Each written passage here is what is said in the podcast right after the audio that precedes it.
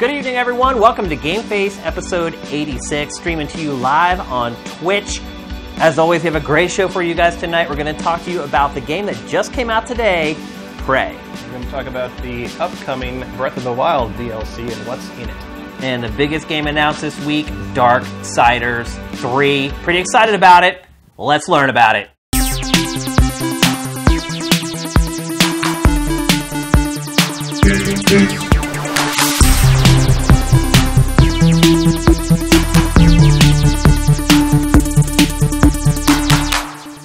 everyone, hope you're having a great Friday night.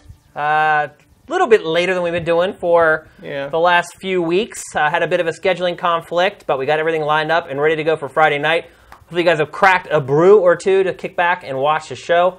We do have a good one for you, even though the things things are kind of in the pre E3 lull right now. A little bit. A little bit. Seems like a lot of uh, publishers try to stay away from that E3 window a little bit. Yeah, but this also means that it's leak time. It is, yeah. You're right. In fact, in probably the next three weeks, we're going to start getting crazy E3 leaks. One thing that helps is E3 Judges Week will be coming up pretty Right. soon. And that tends to be where things start eking out a little bit through the cracks. So stay tuned. We should have some exciting stuff coming on Sifted and on GameFace in the coming weeks. But let's get straight to the show.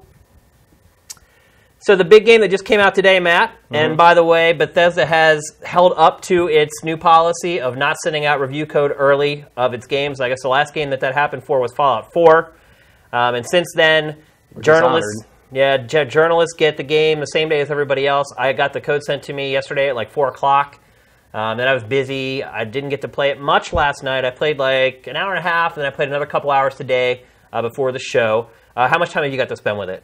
Maybe an hour like, this morning. Like it, it didn't unlock until late last night, for at least for me, and uh, I'd been out late already at uh, Guardians 2. So Ah.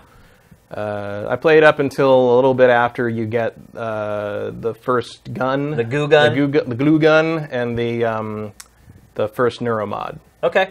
Um, the good news though is early in the game they do kind of. It does run very well though. Yeah, I'm playing on PS4. You're playing on, on PC. PC. and uh, it runs perfect. Yeah, there no been re- there's been reports circulating all day that finally Bethesda has launched a PC game that Yeah. doesn't run like dog crap, which is a pretty big deal. So. The good news is the early part of the game does kind of show off a good portion of what you'll actually be doing as far as just mechanics and things like that. So you should still be pretty well informed. And I'm guessing there's a lot of people sitting on the fence for this game right now. Um, it still kind of has it's and it's from the same studio, so it kind of makes sense. But it does kind of have that Dishonored 2 vibe, I think. A little bit.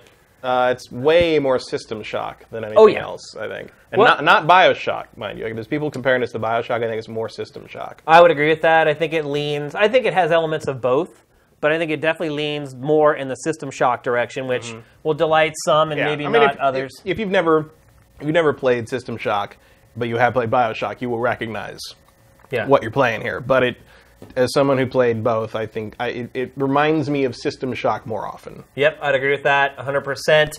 Um, how do you feel about how the game opens, Matt? Um, Because it doesn't really.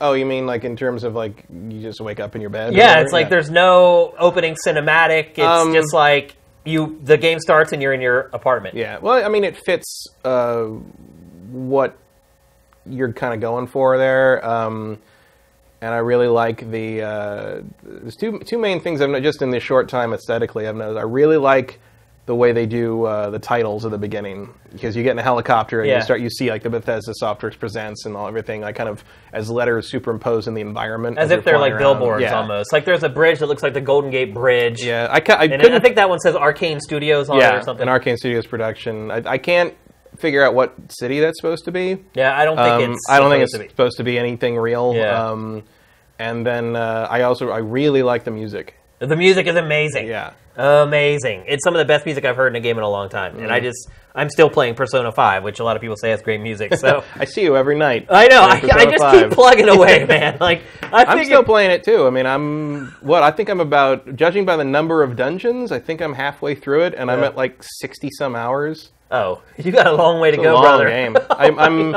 I'm, th- I, I'm about to start the fifth dungeon. I'm at 150 hours. The uh, well, I mean, 150. I saw a thread recently about like the longest games you ever played, and a whole bunch of people said Persona Five. So I'm not alone in that. no, it's long. It's it's one of the longest games I've ever seen. I know we're getting off on Persona, Persona Four here. was like 60 hours if you did Oh, everything. okay. I mean, it, this is that, that game, you're, you you stepped in it on that one a little bit. a lot. I've stepped in it a lot. Uh, I've, I've been trying not to cheat. Mm-hmm. I've been trying to just play it without using guides, or and it is so hard. Yeah. There's like one of one of the places I got stuck. I think it was the fifth dungeon or something. There's these airlock puzzles that you have to make your way through, and the first one's really easy. Like you go through it, and then there's the second one, and I literally got stuck. Just going in circles, trying to figure out because like you go through an airlock and then it changes which doors are open, and which are closed. That's the one I'm in right now. Oh, okay. Yeah. Have fun with the second one there. Well, maybe you'll you'll feel okay cheating. You're not reviewing it. So I, if and if I weren't reviewing it, I would totally cheat. Yeah, well, I, I will say um, I did go the route of like uh, I don't know if you've friended the doctor at all, Yeah, yeah. but like you can eventually buy accessories from her Yeah. at half price, and she sells these things that regenerate your magic points. Yeah, yeah. Everybody's wearing that. No, I, you me too. That's exactly. I bought level three. I spent every Yep. money I had. Yep. All the money. Anyway, let's get back to Prey. Um, we just keep going on these little persona tangents because it's Yeah, just this- because it's still occupying a lot of my It life. is a lot of people's lives. Yeah, totally. So let's get back to Prey. So you're okay with it, just kind of just kicking off like that. Yeah, I don't mind that. I, especially like I mean, there's a reason for it and there's a payoff very quickly. Yeah. Um, the game is also kind of designed to, I mean, thematically and story wise, like there's a reason it wants to throw you into that. Yeah. Um, already, I can see where it's going with that. And if you read, um, as anyone who knows how to play a shock game should, uh, or a Deus Ex game, uh, you want to read all the emails you can find on every Yeah. every computer you run into, and the, those even early on, those emails sort of piece together a picture of why the game starts the way it does. Yeah, it totally does. And there are hundreds and hundreds of those emails, by the way. Oh, yeah. like Yeah. if you really are obsessed with reading all of them, that game may take you a really long time. So you start in your apartment, crap goes haywire basically, and you need to Mm. escape through the roof. You get in a helicopter, and that's where it leads to what you were talking about. You fly through Mm-hmm. the city, and like the title of the game, the development studio, the publisher are all kind of as you look out the window of the helicopter, they're kind of like billboards in the Mm. city or whatever. You land on the roof of the building where you work, and then you go in, and that's kind of where the game starts proper. Mm. Um, one thing I would say is there's no ramp up to the game. It just kind of just throws you into everything Mm-hmm. like right away. There's no like real tutorial per se. There's no section of the game where it kind of teaches you everything. Mm-hmm. I Um, did notice there's a um, once you get the uh, the glue gun, uh, the the because early on you're just fighting the little you've seen in the trailers little smoke the mimics they're called but the Yeah. little, little smoke uh, looking like slime crabs, creatures they're like yeah. head crabs Yeah. almost. Um, those guys seem like they were taking it easy on me until after I got the glue gun because I think one of the things you're supposed to do is freeze them in place And then smash and then them with whack the them with whack them with Yeah. the wrench. Um, uh, but I like how they're doing. You know, the, it's it's funny how they it all kind of works together. Like because they'll they they they'll like mess with you and then they'll run away and they'll turn themselves into a piece of scenery. Yeah, they And don't even really run away. They just bamf, just Yeah. like disappear, and they're gone. And then like you can tell when one of them decides to get aggressive because the music kicks in and like it's like uh, you know real still real early in it. Um, but like I like the presentation and I like how it's unfolding itself. Uh, like it's real it's grabbing me in a way that certainly the the two Dishonored games never did. I agree. Right, right out of the gate, I like this game more than Dishonored. Uh, I've talked about Dishonored before on the show about how I just don't like the vibe of the game. It's just like re- really dreary. This game is scary. It- It's not like kind of that. I don't even know how to explain what Dishonored is, to be honest with you. It just has this really kind of drab aesthetic to it. This one is like sci-fi horror, I guess is the best way to put it. Um, start talking about the systems in the game a little bit. So there's there's a crafting system in the game. Um, the crafting works a little bit differently from what you're used to. So you collect junk from all, and there's junk everywhere. Yeah. I mean, every room is just littered with just stuff. Yeah, the one thing that I thought was weird when I first started was that you don't press a button to search something. Oh, I know. It just automatically opens every container you walk near, and you can just sort of see what's in it, and then you press a button to take stuff. yeah, you can tap. Well, on PlayStation 4, it's a square button, Yeah. and you can just hit those really quickly to take everything you want. It's convenient, but there's a part of me that I'm just like, oh, but it's weird to just it is. open everything by automatically. And I was like, I don't know. It's but you know, it's a very minor thing, but I thought that was a that was a the one thing that I was like, oh, odd. Not Yeah. a good or a bad thing, just different. Yep. And so you start collecting the crap, and then you basically take it to. So you, I don't know if you, I don't think you've got there yet to your office. Have you got there yet? No, I know that that's where I get my pre-order DLC or whatever it is. It's the only thing the game's told me about. Yeah. So you have like your office at your job basically because your job is this kind of the setting for for the game, and inside there, there's all these things you can interact with, and one of them is a re- recycling center. So what you do is you put all the junk that you picked up in the recycling bin, push a button, and then it spits out the resources that you can actually use to mm. craft with.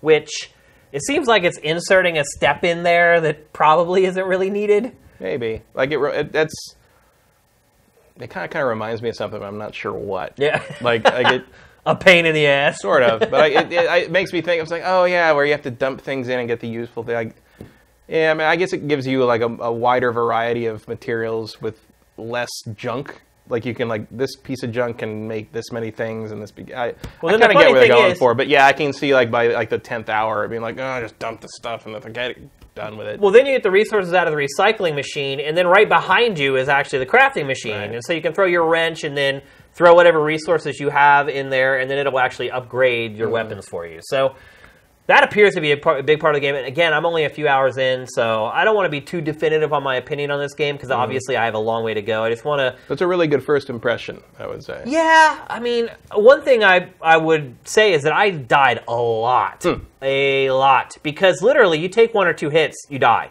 and there's health kits like scattered along the walls that you can pick up or whatever, but they only give you back like fifty percent of your health or something like that. Thirty. They give you 30. Yeah, even less. Uh, and they're can- not pretty- abundant. No, well, you can pretty quick like the, your first upgrade can be uh, 150% Yeah. health pack stuff. So that would yeah, so that would kind of give you about half your health health back. And there it's you know it's a decision. You know, Yeah.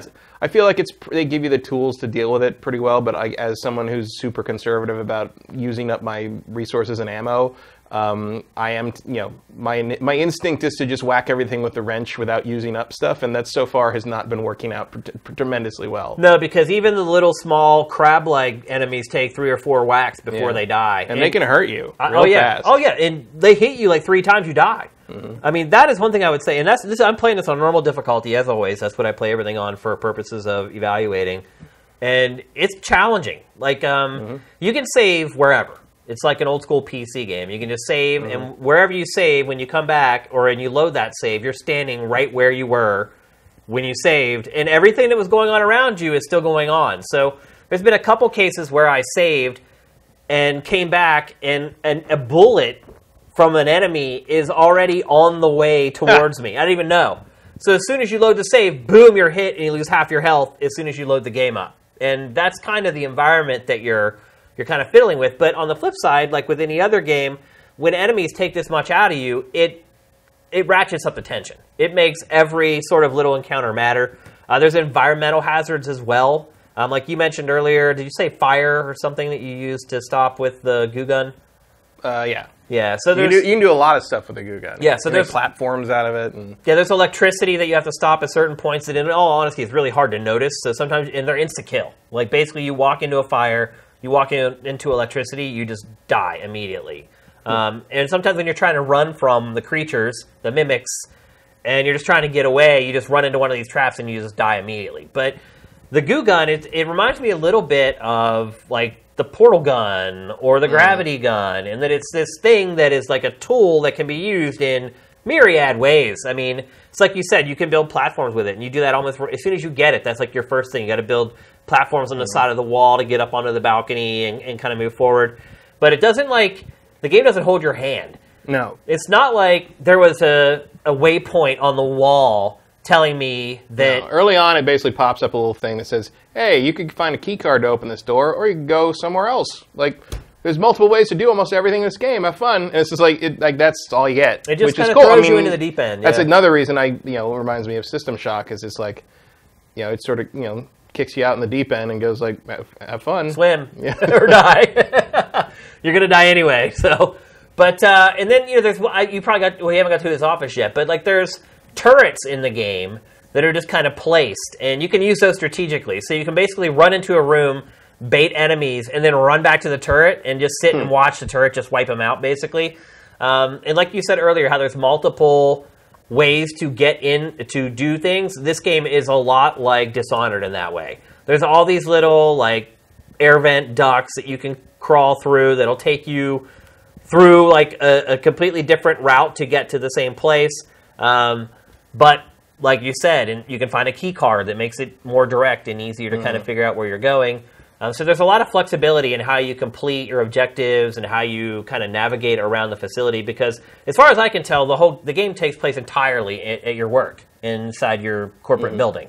or whatever. Right. Like, there's a lot of questions about who you What are, is- why you're there, where you are, and what you're doing. No, you're right. Like that's basically the early, at least early on, that seems to be the main thrust of the game is trying to figure out what exactly is happening and why nothing is what you thought it was. And there's a whole part of it too. I don't think you've got there yet, but where it starts playing on your memory, and it, it kind of Mm-hmm. I've explains. seen some. I've seen some emails that seem to indicate that, like, You've lost some of your memory. yeah, and Yeah. it may have been your idea, Yeah. and or was it, or Right. is you know because you've got a brother here too that like is involved somehow, and you're not sure quite sure how much he knows or doesn't know, or wh- whether you were cooperating with him, and that's why you're in the situation you were in the beginning of the game, and like there's a reason you wake up in your bed as the first thing in the game because that's pretty much the first thing you know Yeah.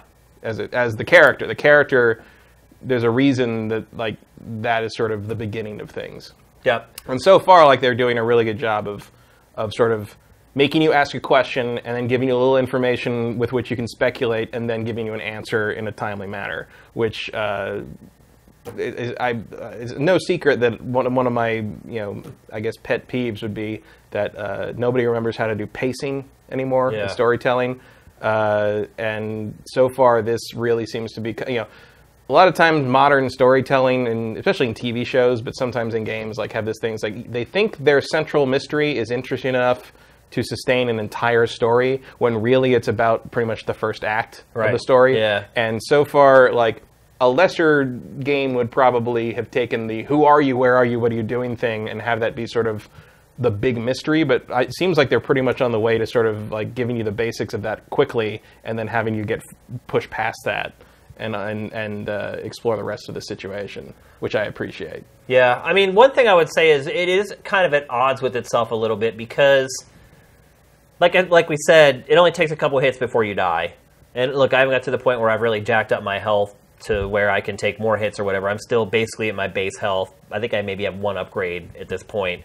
Um, but because there are so many environmental hazards and the enemies are so deadly, it seems odd that you, you're trying to run away or find safety, and a lot of times you end up dying while trying to do that. I I don't know. It just Well, if it's anything, you know, continuing to be like System Shock, the idea would be to never get in that fight in the first place. yeah, It's, it's a very, you know, System Shock, and it feels like this one as well, are very stealth oriented, like more so than something like Dishonored or even Bioshock. yeah. Uh, well, Bio- way more than Bioshock. Bioshock sure. was very combat oriented. Right. Uh, for for good or good or bad, uh, Yeah. depending on what you think of the combat yeah. in those games. But um, uh, this one, like you know, if you can avoid conflict, go for it. Is usually the watchword in System Shock, uh, and I pretty much intend to play this one the same way. So the game we'll- tells you we'll see too. how that goes. Mm-hmm. It, it kind of nudges you and says, "Hey, you know, if you're getting killed over and over, you don't have to, don't. Well, it, I mean, it literally tells you if you're dying a lot, you should probably think about not getting in confrontations. Mm-hmm. And the enemies, like the bigger ones, not the little crab guys, but the bigger ones, do have like a meter above their head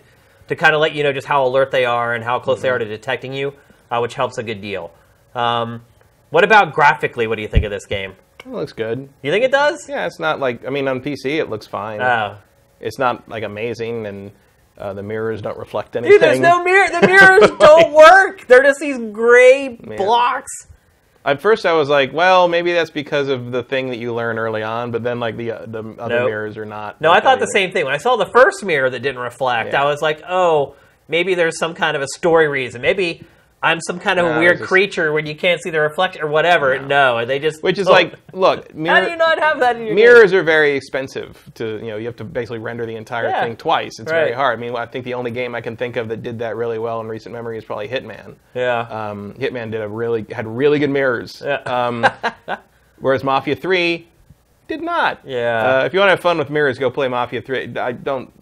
I mean, don't Actually, don't play don't play Mafia Mafia 3. 3. but like, there's videos where you can see like like he's like looking in the mirror, and like sometimes the character model will be rendered facing the like it'll just be like he'll be looking at his own back, Right. and then suddenly he'll flip It'll back flip around around, because yeah. the game will figure out it's supposed to be a mirror, and like, Yeah. and it's just it's like some kind of like like Bloody Mary, like terrifying. It becomes a horror game. Yeah. Um, but uh, yeah, I don't I don't hold a whole lot against no mirrors in a game because those they're very very expensive rendering. but I mean, but every game does it. A li- I mean, give me a little something, but like at least show the character in it. But, Yeah. but also like the main, also the main reason I noticed that is because at the beginning, very beginning of the game, you select whether you want to be a male or female Morgan, Right. and the picture is them looking in the bathroom mirror. So I'm like already thinking about oh oh I picked I picked Morgan female, Yeah. so I'm gonna oh now I can go see myself in the mirror. no you can't. So I was like Yeah. you made me think of it, and so then when I notice it's not there, I notice it's not there. You know, it's like, it's like if I, if you had just had me pick a character model, I might not have ever. You would have noticed it I would have, still. I would have noted that it's like, oh yeah, you, there's no, okay, mirrors don't work in this game, Yeah. but it wouldn't have been like mirrors don't work in this game. But I just picked my character out of the mirror. Right, Like, that's yeah. weird. Like that. You wouldn't have that Thematic, thematically, I know I get why they wanted that to be the select screen, but like, bro, a bit of a red flag. yeah, it's like come on. I mean, to me, the fact that the mirrors don't reflect is a red flag, and and I think if you really start kind of looking at the visuals in this game really closely, it is not really that good of looking at. Again, it's I'm fine. I'm playing on PS4. Um, it appears to be the same exact engine that ran Dishonored. Yeah, I think so. And it doesn't look, you know, it doesn't look bad to me, but it looks. I think it looks fine. It looks good. Like, Yeah. good enough. I think my main problem is, um, and maybe this will be, I don't know, maybe this will be a future uh, upgrade or something for you know just game physics en- engines in general. But I'm kind of tired of. Are, are we to the point yet? And I And don't- look, you can see those those characters right there have no shadows. Right.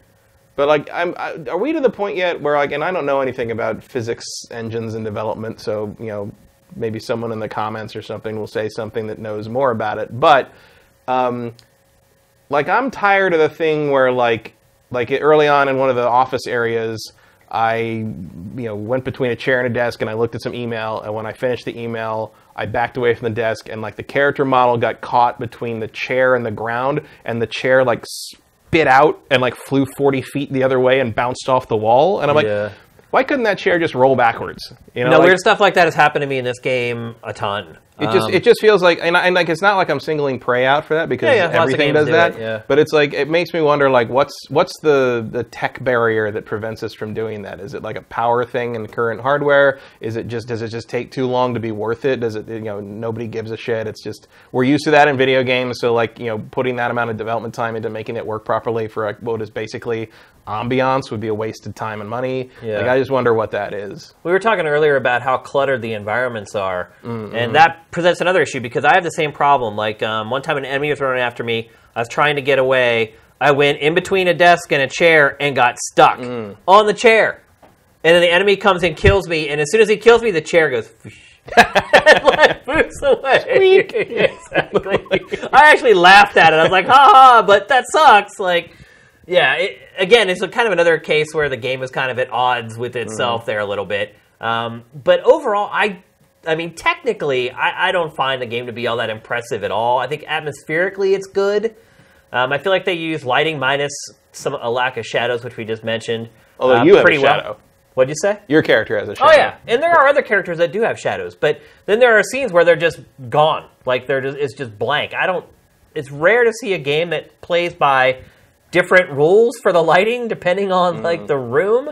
Um, so overall, I have not found the game to be technically impressive on a graphical perspective, but I think that they've done a good enough job with their engine. That said, Maybe that's why it runs well. they need a new engine, and that's again that's why the the mirrors don't reflect because this engine is just being pushed right up to the hilt of what it can handle. Although I gotta say, there, ref- there are reflections in glass and stuff in Dishonored 2 that look better than this. yeah, I don't know what's going Um, on there. I can't figure it out. And I've got everything maxed out. It looks so it looks subpar. Com- reflections don't look as good in this.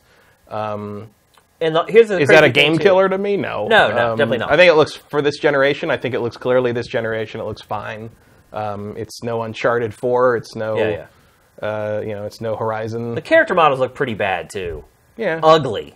Well, that was actually the thing I noticed when I when you go to pick your character at the beginning. I was like, ooh, neither of these people are Oh, but the NPCs in the game are even they're worse, worse. Like yeah. I don't, they're so they're hard to look at. They're so ugly, and part of it can be art or whatever. But Well, there's a little bit of that, I think, in um, in Dishonored as well. I thought I, I just the That was an art style, though. it was an art style, but I also always felt like the, the character models, like the skin and the faces, looked like somehow dirty. Like they Or looked like they were made out of like like- putty. So yeah, or, or like like someone drawn them with like charcoal and hadn't cleaned it up. Right, right. It was, it was, and it just feels like I don't know. I, I don't know if that's a. I think that's part of that intentional whole dingy atmosphere that I talked about with that Somewhat. series. I think that's a that's a stylistic choice, and either you like it or you don't. But what I found interesting is just like the graphics, where the graphics technically aren't that great, but artistically is good. The the audio is the same way. So the sound effects are incredible. The music is awesome, but technically it's a mess. Like um, you get those little audio transmissions that pop up Mm-hmm. on the screen. You have like this kind Those of are- an assistant that helps you out Right. throughout the whole game and, and you haven't got there yet but eventually like you get to a scene where you're told that you can trust this person he's not going to try to Mm-hmm. sabotage you or whatever so when i first started playing i was playing last night and like our living room is here and then our bedroom is here and my wife had already gone to sleep and i was playing so i put headphones on and i was playing with the headphones i could not hear the audio from those transmissions at all and i was like okay It's interesting. Yeah, my that never happens, by the way. Like usually, if it sounds good in my Astros, it's going to sound good on my surround sound. But I thought, okay, might, maybe this is the exception. So today, I start playing it without the headphones on my surround sound, and I still cannot hear the audio transmission. I'm playing it on my. Uh, it's just a, it's a stereo subwoofer setup on my PC, and yeah, the, the transmission voices are mixed very low. Oh, you can't hear it either. I can hear them, but I have to listen. I literally can har- cannot hear them. They're they are clearly low. Well, you're seeing them right there, actually. Yeah, that stuff like that Yeah. is that is clearly mixed too low. And the crazy part about it is that those things are insanely important. important, yeah. They tell you what to do and where to go. And there is a waypoint. Like for most primary mission objectives, it'll pop up a waypoint that you can see in the mm. game world to kind of lead you in the right direction for like the primary missions or whatever. But they give you all kinds of little details with those sort of transmissions that help you a lot in the game. And, and I literally cannot hear them at all. And then the other problem is just looping sounds. It, I've heard sounds that just kept looping. I've heard sound effects that just cut off before they finish. Um, like I said, artistically, great. The sound effects sound great when you hear them.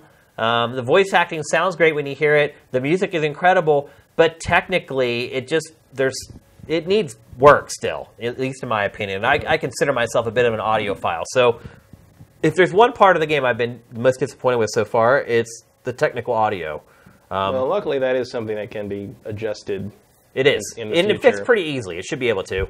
The other thing that one part of the audio that is good though is the surround sound speaker tracking, and this is very important for this game because, as you mentioned earlier, a lot of the mimics will take over an inanimate object. They'll turn into an inanimate object. Um, a lot of times they'll just disappear, but you can totally track them with the speakers. And actually, it's very good in that because I'm only using stereo, but it's doing Yeah. like a surround, you know, a kind of fake surround. Right, right. And yeah, I can tell when the when the music hits when a mimic comes out of Yeah. its disguise. I can tell that's behind me. Yeah. Uh, which not true of all games. Like The, the, the, audio in this game is terrifying, by the way. It goes. It's it's funny that like so many au- the audio tricks work in this game, but like yeah, I, even just early on, I noticed that like uh, the person who starts talking to you in the in the comms, like I'm like, wow, you're mixed real low. Yeah, I couldn't hear him because the music at the at that point when you first get your first like com channel thing is kind of going like brrr. It- It's Yeah. a big like kind of like oh what's happening everything's Right. going crazy thing Yeah. like so the music started drowning her out.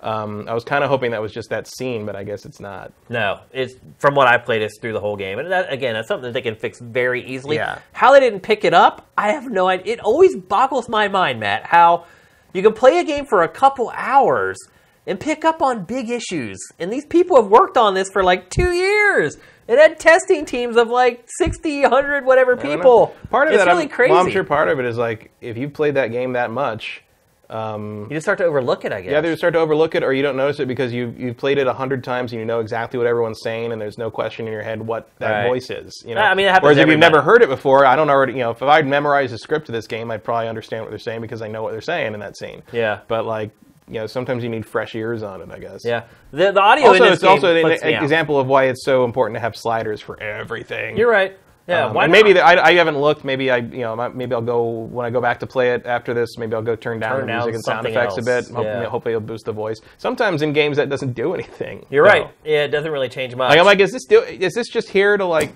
amu- like make me feel like I have some Yeah. kind of control. Sometimes that happens, but, But- hopefully we get some kind of uh, improvement. They, they they do a little work on that. I mean, uh, we are in a time right now where like as many like kind of weird developer like you know stories of like rushed games and whatever. We are seeing also some really conscientious developers. Like Guerrilla Games is doing a great job updating Horizon Zero Dawn. The next update's going to add a bunch of stuff, but one of the things it's going to add is direct controls for every single piece of the HUD. Yeah. Like you can make it all always there, always not there, or dynamic. And Every single choose what individual piece, want. whatever you want. That's great.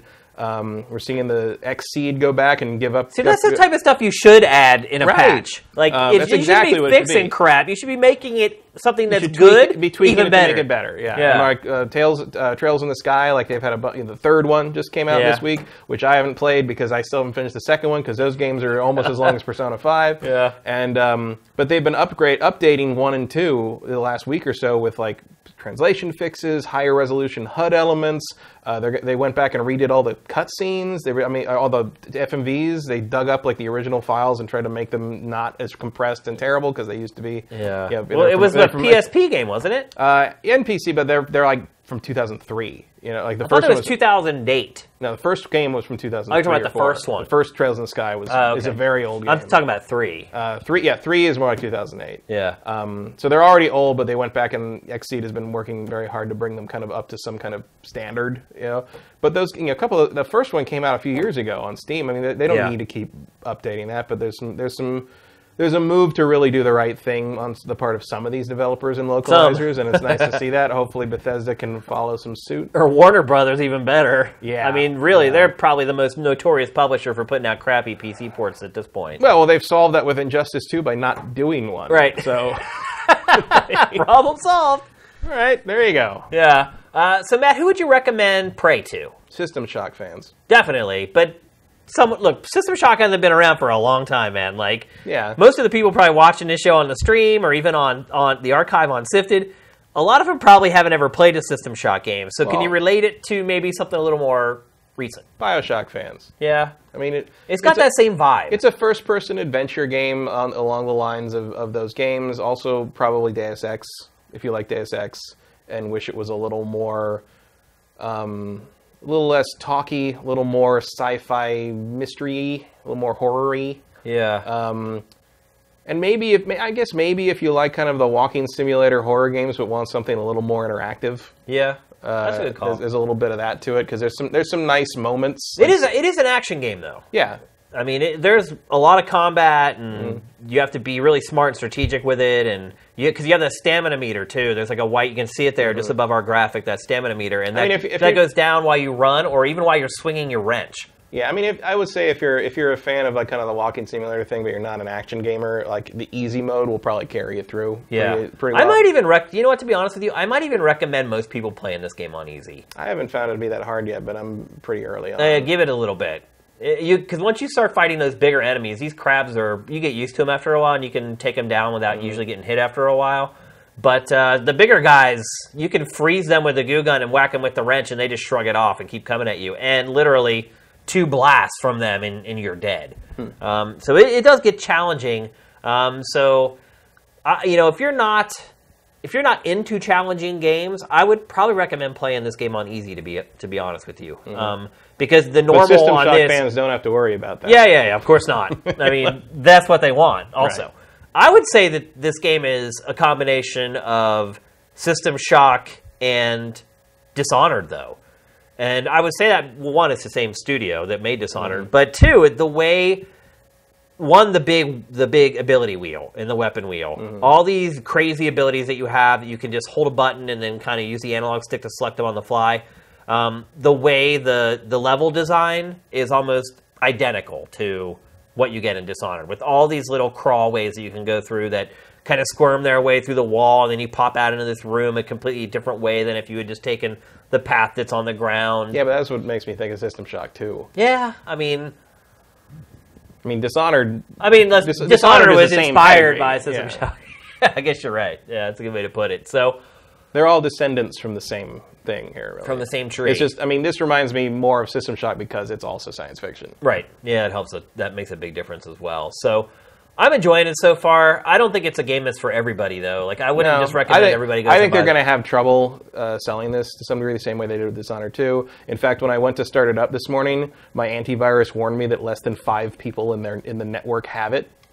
less than five people who use Norton. Yeah. had the game. Because like, because that's one That's of the that's one of the safeguards is like if not a lot of people have something, they they kind of you know they throw up a flag and be like, hey, like this might not be what you think it is. But yeah, this when I load it up from Steam, it's just like yeah, less than five people in our our system, our network have this exe. So That doesn't are you bode sure you well wanna load for it? Bethesda. And I'm like, yes, I'm sure.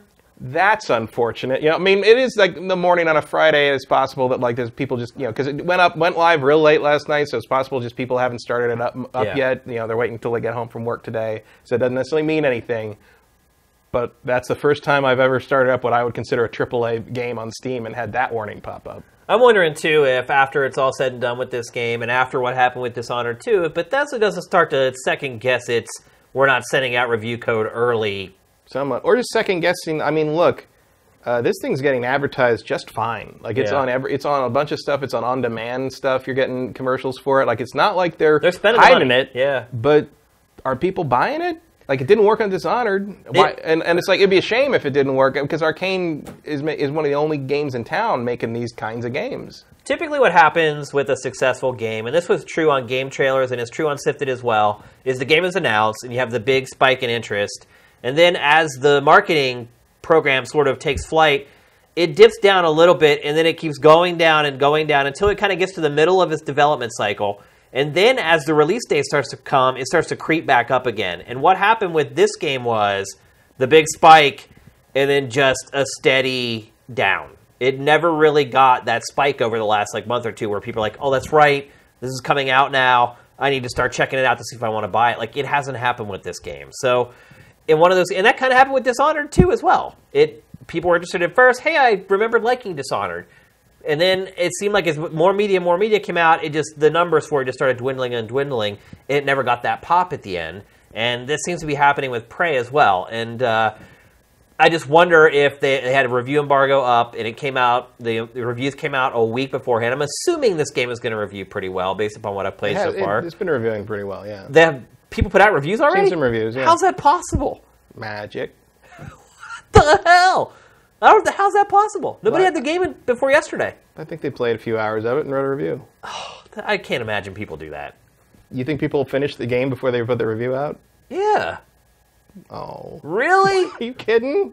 Like no. I know there were magazines back in the day. Some that do, did I'm that sure, crap. but like, hell, man, back in the day when we, we you know, remember when we would get uh, reviews back at, I mean, this is kind of before your time actually, because I, the, ma- I had the problem mainly before you took over as editorial, but like, they'd give me like, you know, for long games, RPGs, where they give me memory cards of like, oh, the reviewer sent in their saves. I'm like, and the save is, you know, it's like a 60 hour RPG, and the save's like 15 hours in. and I'm Uh. like, what is this? And they're like, you know, you can't pay, pay a freelancer, you know, 100 bucks to like waste 60 hours of their life playing an RPG. So like, I, I think that, you know, play enough to get a taste of, I mean, I don't believe those Persona 5 reviews were, you know, were finished. Was- I have a hard time understanding how they did that. I mean, look, if you played 50 hours or something, I think you're pretty qualified Yeah. to give an opinion on You're it. right, You yeah. know, it's like, I don't think you need to, you know, as long as you don't lead on like you Right. actually finish the game.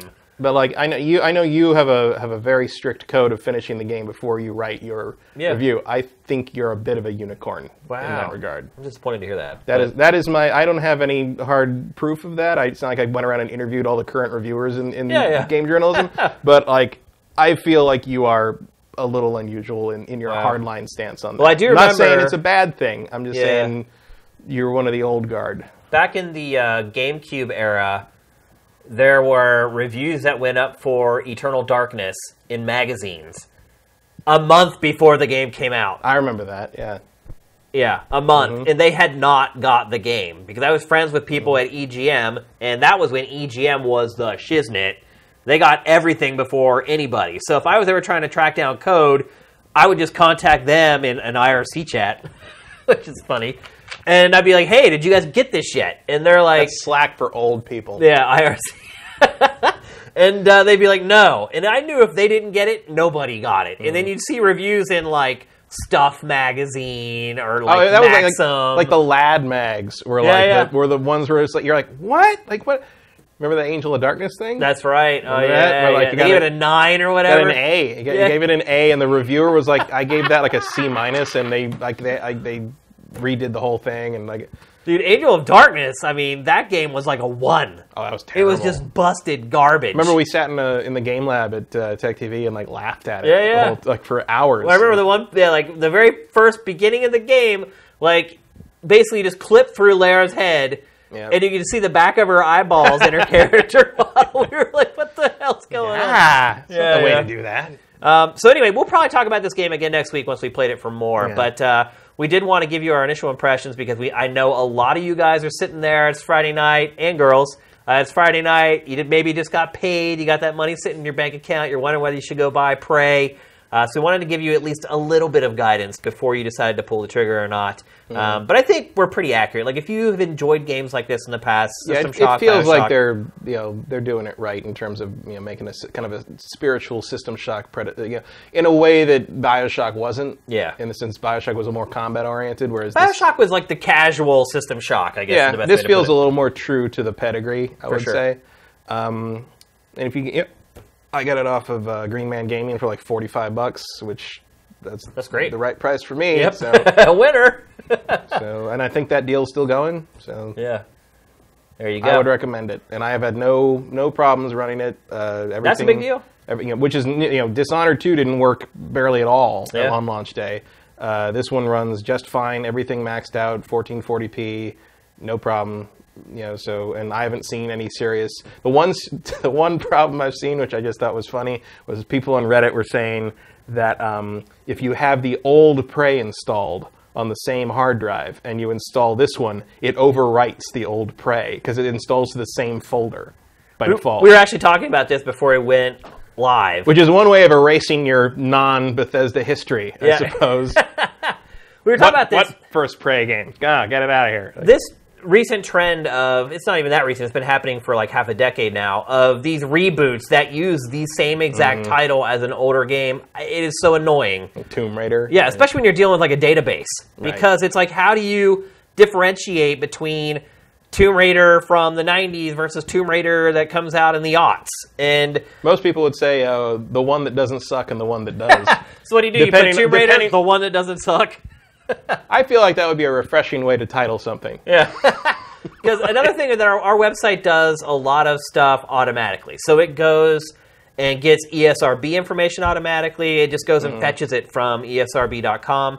And we get a lot of Metacritic data coming in automatically that fetches and scrapes from Metacritic.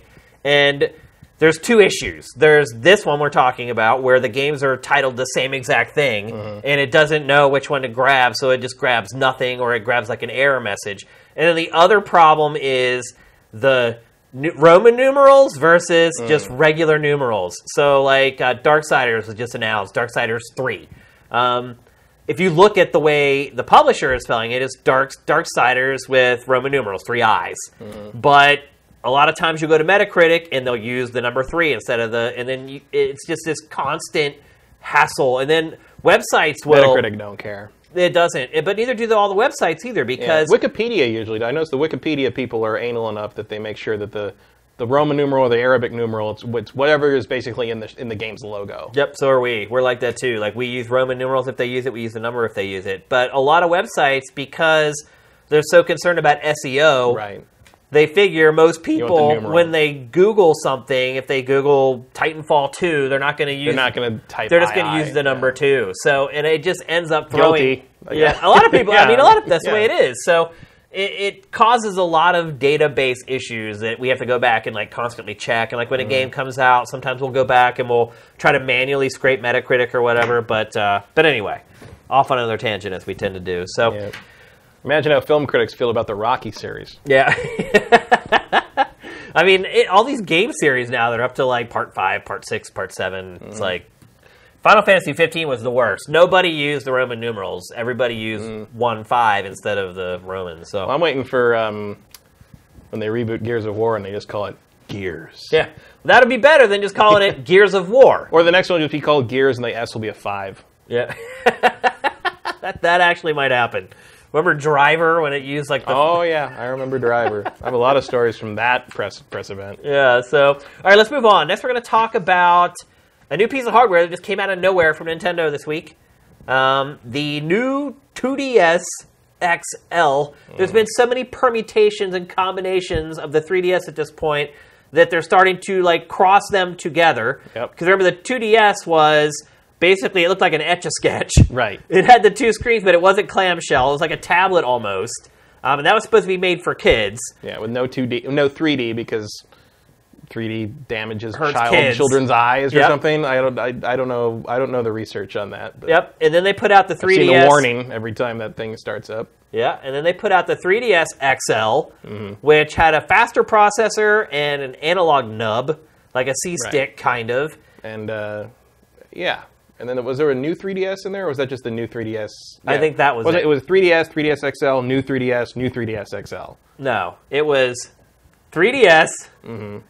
3DS XL, the bigger one, then new, New 3DS. So there was never a vanilla new 3DS, a small No. 3DS, Uh-uh. new 3DS. No, there was. This is what I'm talking about. It's insane trying to figure this crap out. And then the 2DS. And now this one is called the new 2DS XL. Is it called new or is it just 2DS Mm-hmm. I think it's new. XL? I want to say it's new because it is new. It's just like they're new, always new, It's like though. how New Super Mario Brothers is New Super Mario Brothers, even though New Super Mario Brothers is like 11 years old Right. now. Yeah. And it's still called new. New Super Mario. It's so bad. So anyway, this device though has actually turned out to be all of those prior ones smashed together Mm-hmm. into one unit. So minus the 3D. minus 3D. Because nobody uses that apparently. Do you think that they really did research on that to see if people actually? Because I, you know what, I still do use the 3D sometimes. I don't. I've, I forget it can do that. Really? Like there's, and I, I think one of the big pieces of evidence that Nintendo has sort of given up on that is that Pokemon Sun and Moon do not have 3D. Yeah. I mean, well, this is the biggest of them all. well, yeah. I mean, before this, but I think the fact that like also like you know along those lines. Look, it has let- NFC in it, but it does not have 3D. Well, let's admit that like. I mean, a lot of people are going to have use this for Pokemon.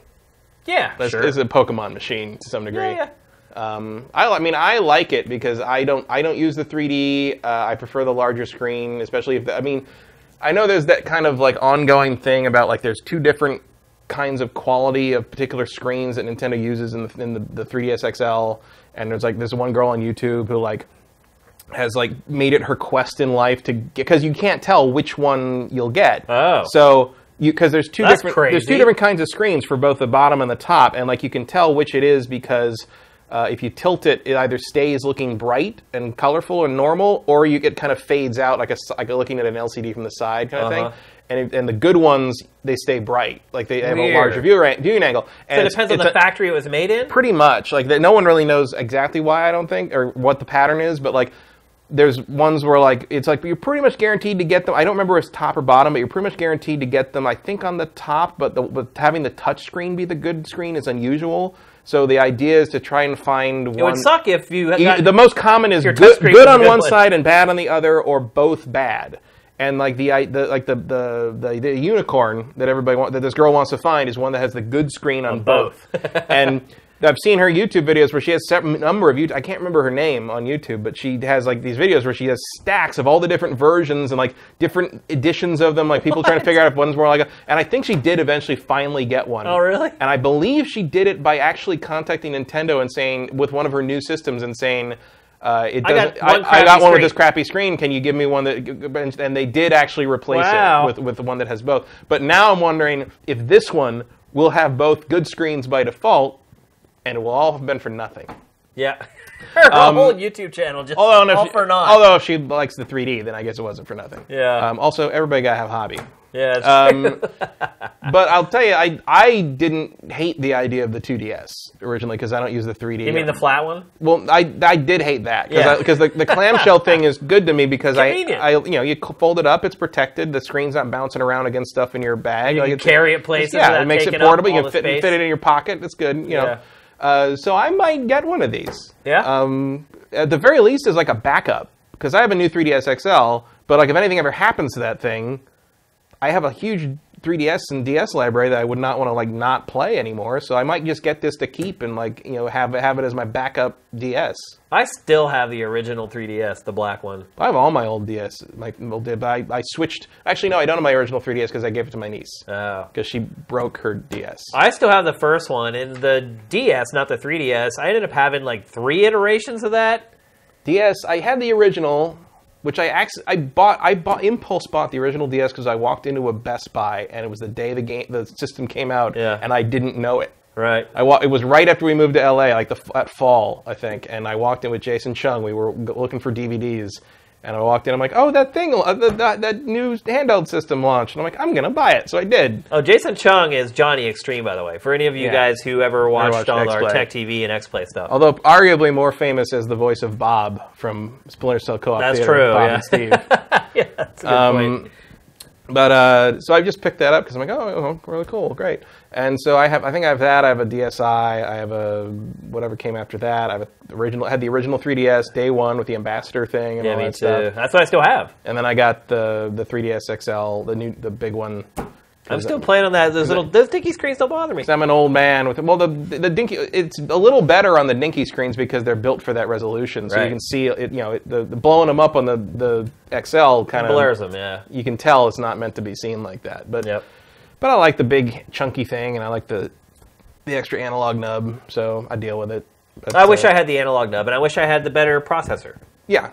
yeah. Not that there are many games. I mean, I, I'll admit the new 3DS. Uh, the main thing that spurred me to get that was uh, Xenoblade. right, and that required. You required it. It was one of the few only on the new 3DS. well, I think you could try to play it on the original, but it ran at like 15 frames a second or something. I never tried to do that. Yeah. but yeah, I mean, it's it's weird. Nintendo knows hardware as well as anyone, and it, it continues to kind of splinter its user base with the 3DS. This The main late. thing about this seems to be like you know, uh, so much for committing to the Switch as your sole platform. Kind of, I mean, they're really not. They're they're they're hedging their bet pretty hard. Uh, Yeah. With with the, the the DS install base still. How do you like the color scheme? How it's like two toned on the top. It has like the black insert and like Yeah, it's fine. yeah. I don't. I don't really care about the colors of things too much. No. not so much. Um, I mean, it's not like I'm carrying around a portable Nintendo system as a fashion statement. Yeah, good point. Uh, you pick up the ladies. Hello, ladies. Look at what I got. Cerulean blue. That's right. Um, oh, it was fine. Yeah, I don't. I don't mind. It, it looks different from the normal 3DS. Yeah. I have the black one. I mean, let's be honest. This is going to be the last 3DS. yeah, this will be. It's not even a 3DS. You're right. You're right. It's not a 3DS. It's the last DS. It's the last DS, I guess. yeah, Is it though? yeah. Someone should make like that parody trailer of the last DS, or like the Last Jedi. Yeah. but this will be the last iteration of this hardware. There's one thing I know about the, the 3DS and the 2DS is that they need to end. Yeah. I'd agree with that, a thousand percent. Thanks, Luke. But I think you can buy this one, and it's, and you know that another better model is not going to come out. This should be the Yeah, end of feel that like- line. This is probably the uh, the period at the end of the sentence for, Yeah. the, for the for the DS line, I would say. Because And look, gotta- and even I think didn't they say uh, today that um, uh, that Fire Emblem is coming up as the last uh, 3DS Fire Emblem. Yeah. So it you know We'll actually talk about that here in a little bit. it looks So- like they are indeed um, winding down their the 3DS support and it's going to shift to uh, the Switch. Yeah. I got to hand it to Nintendo because a lot of people were skeptical about the 3DS because it was coming into the market when mobile was taking over. Mm-hmm. A lot of analysts were saying there's, it has no chance, it won't be successful. And It was, while not, it was not as successful as its predecessor, but I think it's I don't think it's possible to. Oh yeah, I mean there's what 50 million of them out there or something Yeah. like that. I mean, it's, it's just it's like the Wii. It's like you know, oh well, in comparison, you know, the, the DS was a sensation. It was like it was just the right thing at the right time. You know, just like the Wii was the the right fad at the right time, basically. And it's like anyone, if you're kind of saying like, well, you know, yes, the Wii U was a pro, was a not a success because it sold like 10 million units, but like. You know, it's not like if it sells like 50 million units, you're like, well, the Wii sold 100. Yeah, well, the Wii was weird. Yeah. Like, yeah, like you know. Well, they're throwing around now though that they think the Switch might sell as well as the Wii. yeah, well, I'll believe That's that. That's what Nintendo's saying. Believe that when I see it. I, I will too, but uh, that's what they're saying right now. A lot of First, first they got to kind of a make that many. Yeah, that's a good point. All right, let's move on. Next, we're going to talk about an oldie and I'm not so sure a goodie. I liked it. So Phantom Dust was the a remaster. I don't know if it was even initially announced as a remaster. It was uh, no one. I don't think anyone was really sure. It sounded like it was a new version of the game. It sounded Right. like it was either a sequel or a reboot kind of thing. Shown right basically at the beginning of the Xbox One's Yeah, life. right, right at the dawn of the bone. Yep, one of the first games that they showed and promoted, um, and then it just disappeared. Like And- like so many things. Yeah. uh, from that era. Seriously. Um, and then Microsoft went on record saying it's canceled. We've Mm-hmm. we're not going back to it or whatever. And then just out of nowhere, a couple months ago, Phil Spencer says, "Oh, it's coming now." And not only that, it's probably going to come out before E3. I don't know if that's going to happen or not, but Polygon did publish the first gameplay from the I don't even know what you call it. Rework, remaster, more is or it? less. Yeah. I don't know. I read an interview and the guy said that they're using the assets as they were. Yeah. He said that they were. They're upresing it basically. He said that they were blown away by how good the assets were from this game. Yeah, I watched. the I watched the. version. Uh, was it the Polygon like interview slash gameplay video yeah, of it? we're seeing it right now. Actually, Yeah. Um, and the, the guy basically said like, yeah, this is they didn't have to redo a whole. They had to redo some of the programming and all that stuff, but they. One, they, they were given the, uh, I guess, the final compiled code, but they were they the source code is lost. yeah. They So- lost the source code. uh, so they had to kind of you know kind of dig into it and figure it out themselves. Uh, everything in this is the Xbox One version. Like when like there's the signs and stuff on buildings are legible. You can read them now. Right. But you could oh, they're the textures from the Xbox the original Xbox version. Like, Yeah. they, they were always that high res. right. The assets that they made for this game when they built it for Xbox was were like above and beyond Yeah. what they needed to be. And they even found, uh, he said they found the original uh, cinematics, like the FMVs, uncompressed. Wow. Which were like, so the like the in, the cinematic intro, the pre-rendered intros, they found them uncompressed. Like the intro is 40 gigs. Wow. A 40 gig file that they comp- uh, it's something like that. They compressed it down to like f- like 14 megs or 40 megs or something. Wow. I don't remember the exact numbers. I might be off on those both of those numbers, but it was some crazy huge number of gigs that they compressed down to like 400 megabytes or something. That's something. nice to have. Yeah. Um, and so they found those and they were able to remaster. Like basically, they can use them uh, with much better because this was from 2004, and like the compression Yeah. was pretty 2003, 2004 in there somewhere. And the the compression, you know, it didn't really look good even then in terms of compression. And it's funny, like looking at this because that's the guy you play as throughout the main story. Uh, the guy that the character yeah, that he's playing as right here.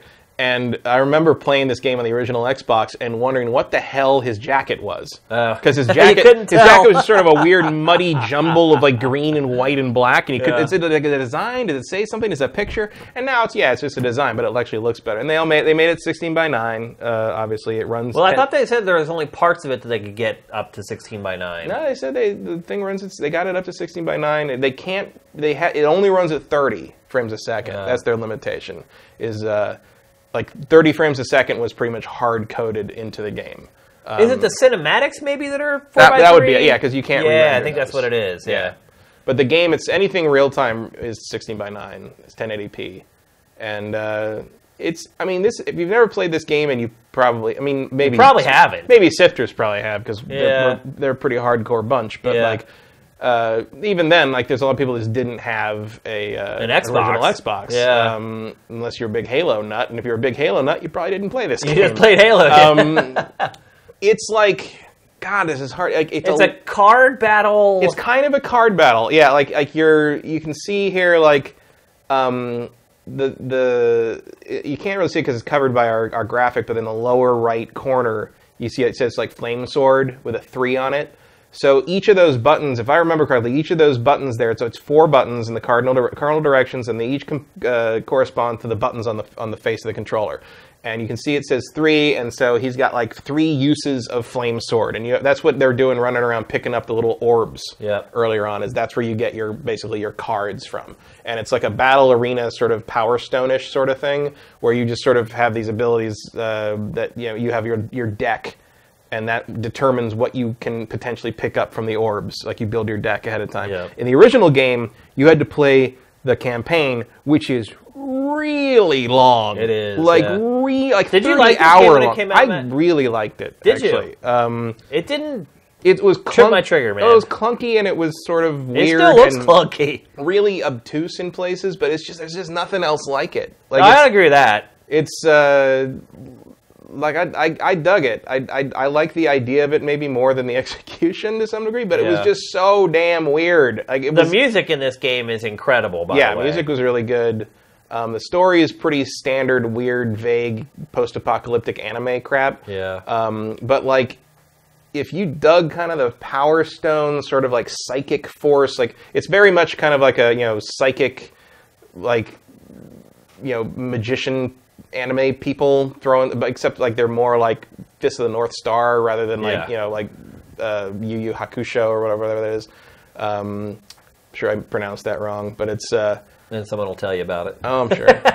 um, but it's just it's it's hard to describe beyond like yeah, you're kind of playing a like an action arena fighter, but all your moves are determined by a card, card, game. yeah. I guess I mean a Chain of Memories, Kingdom Hearts Chain of Memories isn't totally off base. Yeah. Uh, uh, Lost Kingdoms or, or, or Baten Kaitos, like there's a little bit of relation there, but there's it, it is, is more of a fighting game that's based on the deck of moves you pre-build for your character. Do you think that this game is what people expected whenever they showed that cinematic Phantom Dust trailer? Probably not. Yeah, I don't think so either. I mean, I'm a big fan of this, and even I find the fact that it's basically just like a like a It's just a port. it's a, it's an emulated version of the original Yeah. game, more or less. Um, I mean, it is priced right. I, I, they said we'd be happy with the price. They couldn't say what. I mean, I, that to me that says it's twenty bucks. That's maybe pushing it a little bit. But uh, That is a big game. I guess you get a lot of entertainment out I mean, it's it. it's a long game, and they've added uh, basically, a, you know, you have more things unlocked earlier, uh, so you can jump into multiplayer. Because early, uh, Right. the thing was with the original. Yeah, I totally forgot it had uh, Oh yeah, and had all play. online multiplayer. That's, that was what I played a lot because it was so weird. Um, but the other thing was like to actually um, uh, play multiplayer, you had to build your decks out of what you'd unlocked in the campaign, and it took forever to unlock tons of useful stuff in the campaign. So basically, you had to play hours and hours and hours of single player to even start playing multiplayer. But now they've changed it so you get kind of a, a basic set starter of cards early on, and uh, and you can jump in earlier. And then if you really want, I guess they're doing mic- microtransaction, unlock everything for like a few bucks or something. Just if you don't want to bother with the story, which some people will not because it is pretty slow and deliberate and. As a matter of fact, like after watching this, uh, I, I I realized like yeah, Persona Five does kind of remind me of this, just in terms of the pacing. Yeah. In terms of like, okay, you're gonna listen to all these conversations, all these people talk back and forth in text, and then okay, now you get to play. Oh, it's been five minutes, you're done now. Like, so no Yeah. time to listen to more plot exposition. Doesn't it seem odd to you that this game was revived? Very. Like if, if you if you were gonna like say like pick a pick a game That we canceled for Xbox One. That Right. was supposed to be an Yeah, exclusive. but also just like pick a game that will be resurrected in some form from the first half of the you know the 2000s uh, that you think will never come back. Uh, this would probably be in my top five games that no, Yeah, one, yeah. no one would ever touch again. But even just talking about like you know, there was a certain little game by Platinum that was canned that looked a hell of a lot better than this one. Like, why would they revive the development on this? Uh, probably because this was cheap. Really? Uh, you know, we've been talking on this show for months about Microsoft's issue with a lack of exclusives, and Now here's your exclusive. that's what I'm saying. like, this is what we're gonna get. Like, Well, I feel like this is not like preventing us from getting anything else. It just feels like they already had some kind of project going on. You can, here you can see they're picking their cards, Yeah. quote unquote. Um, I don't feel like this is robbing us of anything else. Uh, at the very least, it's nice to see that they're willing to take a chance on something that will almost certainly not be much of a hit. Um, but it does kind of beg the question of why you would bail on man, those character designs are ugly. Um, but why you would bail on uh, Scalebound Scalebound. and continue on? continue with a project like this. I mean, clearly they've thrown there? some money into this thing already, and like you got to wonder because it was wasn't a different developer that was Yeah, making yeah. it originally. So like, How did a developer bail on this game? How could they not get this game working? I don't know. This whole this whole thing is screaming for like a Geoff Keighley post It really is, like, yeah, yeah. feature. The Like, just final like- days or whatever. it- Yeah, or not like just wait until like it's over, the sales are done, everything's uh, you know you can you know you hit the point like where like you can kind of talk about stuff more honestly. Yeah. You know, when like you're not everyone's not worried about fitting into the PR and marketing plan, and the game's sold what it's going to sell, and like it's time to kind of like come clean on some of this stuff. Like there's that kind of you know year later, 18 months later sort of thing. Like I'd love to see someone like Keighley like go to these these guys and be like, all right, What happened? how? Yeah. Like what? what the hell? Like because they're already telling some pretty interesting stories in this Polygon interview about like what it was like to get their hands on the code and all the things they found in it and all the different like surprises and how you know like early two thousands like you know not just early 2000s how you organized code and how you dealt with your code but also how japanese developers dealt with the code like how it was, it was a very different philosophy then. yeah. and like is I, I mean the guys who made this and the guys who made this game are super big fans of, of the original. Um, so clearly there's some passion here. Like i feel like the guys who did this remaster or whatever you want to call it like are going to have some tales to tell. Yep. both in terms of how they made this thing and in terms of how it came about or how they convinced microsoft to do it or how microsoft told them to do i mean i can't even theorize how this how this happens And the real problem is, is that Microsoft doesn't have a tale to tell. I mean, we I got. Gears of War 4 and Forza Horizon 3. Those are the last exclusives. recore That came out before these, though, didn't it? i thought that was like october Yeah. But I'm saying we have not got an Xbox One exclusive in 2017. well yeah Think about that. is that true I can't think I mean, any- certainly like AAA. There's not been like a single, like a little indie Xbox Live thing or anything. not even. not I that it can't even matters. think of like an indie exclusive for Xbox. Ki- Killer. There's been a couple. a new season of Killer Instinct. there have been a, Is that count? there's been a couple Halo Wars. games that aren't available on PlayStation 4 but are available on PC. right, Halo Wars Two is. I mean, well, I mean, we know that like, everything's you know PC and Xbox now. Yeah. So Halo Wars Two and the Halo Wars One. I guess you're right. That is Halo Wars 2. that would be one. the only thing I can think That's of. it. I don't know what's going on over there, but Putting uh, all their eggs in the fall, I guess. this is not Waiting for the, the, Scorpio. the remedy to their their woes right Probably now. not, but I'm happy about it. So. Yeah, I mean, if- Unfortunately, I am not the entire console market, so Yeah. you're you're going to have to do a little better than that. and I think a lot of people who might be the interested in this game played it back when it came out on the Xbox. I don't. I can't really imagine. Uh, I mean, I'm sure there'll be some curious people that kind of dig it, but like most, it, it really feels like it's for the niche of a niche that was a the fan fan base for this, of which I am one of them. Um, I mean, but uh, you're the other thing is like I don't feel like you look at this game and be like, oh, I got to play that. Right. You know, it's I like mean, it's not. It, You're a fan of this game. Will you play it again? yeah. You'll Play it. really play play it again? Oh yeah. Wow. I mean, I don't know if I'll play the whole thing, but like I'll definitely buy it and play it. Wow, I wouldn't even touch this game. I really would. It is not worth my time Yeah, you in get- this day and age. Well, you still played 150 hours of Persona. So. Yeah, Persona is a good game still, and it's a new game. Yeah. I played this game 15 years ago. About that. Close. It's crazy. 14, 13. All right, let's move on. We're going to talk next about a game we actually mentioned last week. Well, we did more than mention it. We talked about it a little bit. Uh, Code Vein. Uh, we talked about it last week. All we had was that teaser trailer, that arty teaser trailer. Uh, this week, they finally showed off gameplay for the first time. Uh, we've been we were kind of insinuating that it was going to be Dark Souls with vampires or something along those lines. That's not exactly what we got. No. Um, that what we're seeing now is a teaser trailer from a couple weeks ago, and we were trying to make guesses based upon this. Um, but then we got the real McCoy. Um, it's certainly a Dark Souls clone. Is it? You don't think? I, I just see a lot of uh, God Eater in it. Really? Yeah. Like, it, it looks like it just has that kind of. God Eater's like small bosses, though, basically. And this of, game has like the progression through the It levels does, and but the like rank and file just the way just the way it looks like they move and, and fight feels a little more God Eater Monster Hunter ish to me. Well, the big difference really is that you have another partner with you. It's not you hmm. fighting by yourself. You have, I don't know if it's online co op, if other people can play with you, or if it's just AI driven, but there's two characters that fight together through this game. Giv- given the developer's pedigree, I'd be pretty shocked if it was not online co-op capable. Right. And how does that change the dynamic of the Souls template? Having somebody else with you. It doesn't because that's like a big part of Souls. I guess I never played it that way. I always played it Most, by most people, most people play pretty cooperatively. Really? In fact, there's, there was a lot of demand to have more easy to access co-op op- options, and as the Souls games progressed, and indeed from did put easier ways to kind of link up with people in there. Um, yeah, people. I mean, that's one of the reasons I had such a hard time uh, when I was trying to review Dark Souls 2 was like I had to play it by myself because all the servers were, were off. Right. And then when I played it when the retail came along, because I was because I liked that game, so I wanted to play it again in retail.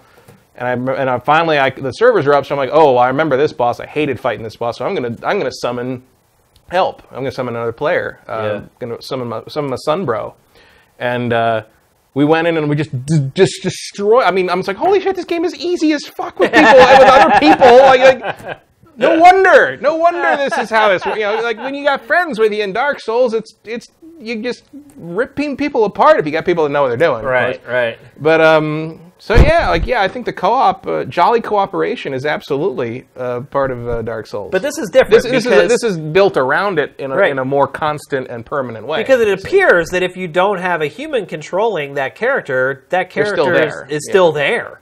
Which again, you could summon NPCs as well in Dark Souls, but they weren't. They're mostly useful as bait. Right. yeah, you just use them to basically get the enemy away so you can come in and attack from behind. Right. It's just like it's like well, they're not the, the, the NPCs in the Dark Souls games are basically well, they're not attacking me right now. Yeah. So, so that's good. That's about all you get. So this game to me appears very Japanese. Mm-hmm. With the Souls series, Like with aesthetic- Bloodborne, aesthetic-wise, yeah, yeah. with Bloodborne, they weren't that way. They Yeah, you, were. you wouldn't see that the, the the bikini girl with the eye patch and the anime hair as a boss in Dark Souls. just look at the eyes of the characters. I mean, that's Yeah. the dead giveaway. They're total anime eyes. Oh yeah. Do you think that that limits its appeal worldwide? Because Dark Souls, obviously a Japanese game, but when you looked at it, it didn't look like it was a Japanese game. No, I mean I don't know how much of the of, of a turn off the anime art style is for Dark Souls. I don't. I have no idea what the overlap between people who hate anime and people who love Dark, people who love Dark Souls is. I, I don't know. I don't have. I don't even have a guess on that one. What What are your impressions of this, Matt? Um, Are you excited for it? You're a big Souls guy. I don't know. I mean, I just I feel like I need to see more. I still feel you know God Eater was not my favorite thing in the world because I don't like the Monster Hunter stuff very much. So I would have to. Basically, I would want to hear some feedback from hardcore Dark Souls players, uh, of which I would not consider myself one really. Yeah. Um, but I'd like to hear like some real hardline Dark Souls guys get their hands on this and give some some feedback and some impressions to let, kind of let me know if I want, you know, kind of like how Nioh was, where Nioh came out and all the Dark Souls people were like, oh yeah, this is this is different but legit. Um, like I'd like to hear that this is different but legit, um, in you know in a way that I guess Lords of the Fallen pretty much wasn't. My, I guess one thing I would say is that Bloodborne as a spin-off, I think worked because it, it still looked like it was kind of in the same universe. Mm-hmm. It kind of had that same aesthetic to it, and I feel like players Well, made that jump similar. very easily over to playing Bloodborne. It's almost like it was just a Souls game with some tweaks to the combat that sped up kind of the combat a little bit, and then Mm-hmm. a new sheen over top. This looks like the farthest departure yet, without a doubt. I mean, this looking at kind of the the general footage here, it looks more like Dark Souls to me than Lords of the Fallen did. Yeah, I'll give you that. Um, But Lords of the Fallen was a pretty uh, fly by night production. it Yeah. felt like. You know, just, um, so I don't know. I mean, like, if you're not turned off by the art style, I don't see why you wouldn't give it a, a shot. But it's not like this is going to be on the top of my wanted list anytime soon. I'll just kind of wait and see how it progresses. Because how far out is this? This isn't it's like next, year. next next year, year. yeah. I I wonder too if it'll be easy to market this game. Whereas I think Bloodborne, I mean, the enemies have a much more Dark Soulsy look to them overall than uh, the protagonists do. oh for sure, yeah, yeah. The rest of the game it definitely looks more. But who's going to be on the box? Well, yeah. the, the lead characters for sure. I just wonder if it's going to be as easy. or the lead character's back. Yeah, yeah, exactly. I wonder if it's going to be as easy to sort of promote this game to the fans of the franchise as it was for them to promote. I, know, I think one of the reasons the Dark Souls fandom was as accepting of Bloodborne as it was because it was by the same people. right. this is a different This studio is not as well. Yeah. uh, more or less unrelated. So uh, I think Souls fans will approach uh, Me Too games more carefully than they would with like something made by Miyazaki himself. Um, I think we we definitely saw that with Nioh, um, but the smart thing that uh, Team Ninja did uh, with that was to put out all the different playable demos, take feedback into account. Like you know, they I think Nioh really did it right in terms of approaching this fandom for this new subgenre. I would say it was a new subgenre. It is, of yeah. the action RPG Yeah. um, and um, kind of come in and kind of slide in and be like, okay, here's our thing. What do you th- like, what do you think? Because like they know what their target is. Yeah. And um, I think Nioh had a nice, you know, they had what, three demos. yeah, they did. And they yeah. kind of had a nice back and forth. They made some changes. They made some tweaks. They said, "How about this? Here's another piece. Here's another piece." And I think in the end, most Dark Souls fans who wanted more of that kind of game were pretty open to what Nioh pre- presented them in the end, and it worked out. And so, I mean, Nioh obviously, I mean, I don't know. had a good first month. Yeah, It didn't end up. I thought it was going to sell really well. At It didn't first. set the world on fire, but it reviewed well, and I think Yeah. most people who Reviewed like really Dark well. Souls liked it. Yeah. and uh, you know, it could have been a disaster. You know, it- Well, you're talking about Koei Tecmo as Yeah. well, and Team Ninja, whose pedigree had certainly fallen off a cliff over the last Oh, yeah. seven or eight years. So uh, certainly yeah, cer- revival certainly, no one was giving Team Ninja like the benefit of the doubt. Not anymore. But they, uh, I think they they did pretty well on that. So I would say if uh, Code Vein can look to how Nioh approached being uh, a newcomer in that arena, maybe, I mean, I don't know how open Bandai Namco is to that kind of thing. yeah, Um, but they've certainly handled the Souls games before, so maybe they would. Hopefully, they don't get caught up in the thing like, "Oh, we published the Souls games, so everybody's going to tr-. like." No, Souls fans know yeah, they're the smart. difference Yeah, they definitely do. From Software and the Yeah. God Eater guys. I don't remember what the name of their studio is exactly. I think it's called like God called Eater God Eater Studio. Matt, did you have you ever got hooked on a Monster Hunter game? no, Never. no. I don't. I don't. You've never gone down that wormhole. I've tried few times, but I just, didn't I click with you. Hate the way they feel. I got play. totally addicted to Monster Hunter Tri. Um, I've never really got into a Monster Hunter on handheld, which is where its success generally Mm. Yeah, lies. But the claw. but I got to like the eighty or ninety hour mark on that game, and I just had to cut it off. I like, I just can see where this is headed. I played I'm the like, one- I'm headed back down that Phantasy Star Online hole, and I can't do it The one again. I played the most was Tri. Yeah, Uh, actually, with the same people I played 400 hours of Phantasy Star Online with. makes sense. Um, but just never. I was by, by you know 30 or 40 hours in. I was playing it because they wanted to play it. I wasn't playing it because I liked it. Too many contrivances in that franchise for me. I just I never felt like I was cool. You know, I never felt like I got to a point where I was like you know knew what exactly what I was doing and how to do everything. It felt, Combat's clunky. It just and- felt real yeah. clunky, and I, uh, there was just too much of that kind of.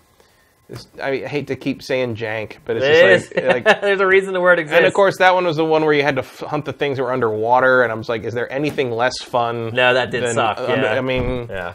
so like, I I get why people are super into it, but like, it's just one of those, you know, the same way you are with Dark Souls. Like, n- I get why it's super popular. It's not for me. Yeah. At least not until it plays like Dark Souls or.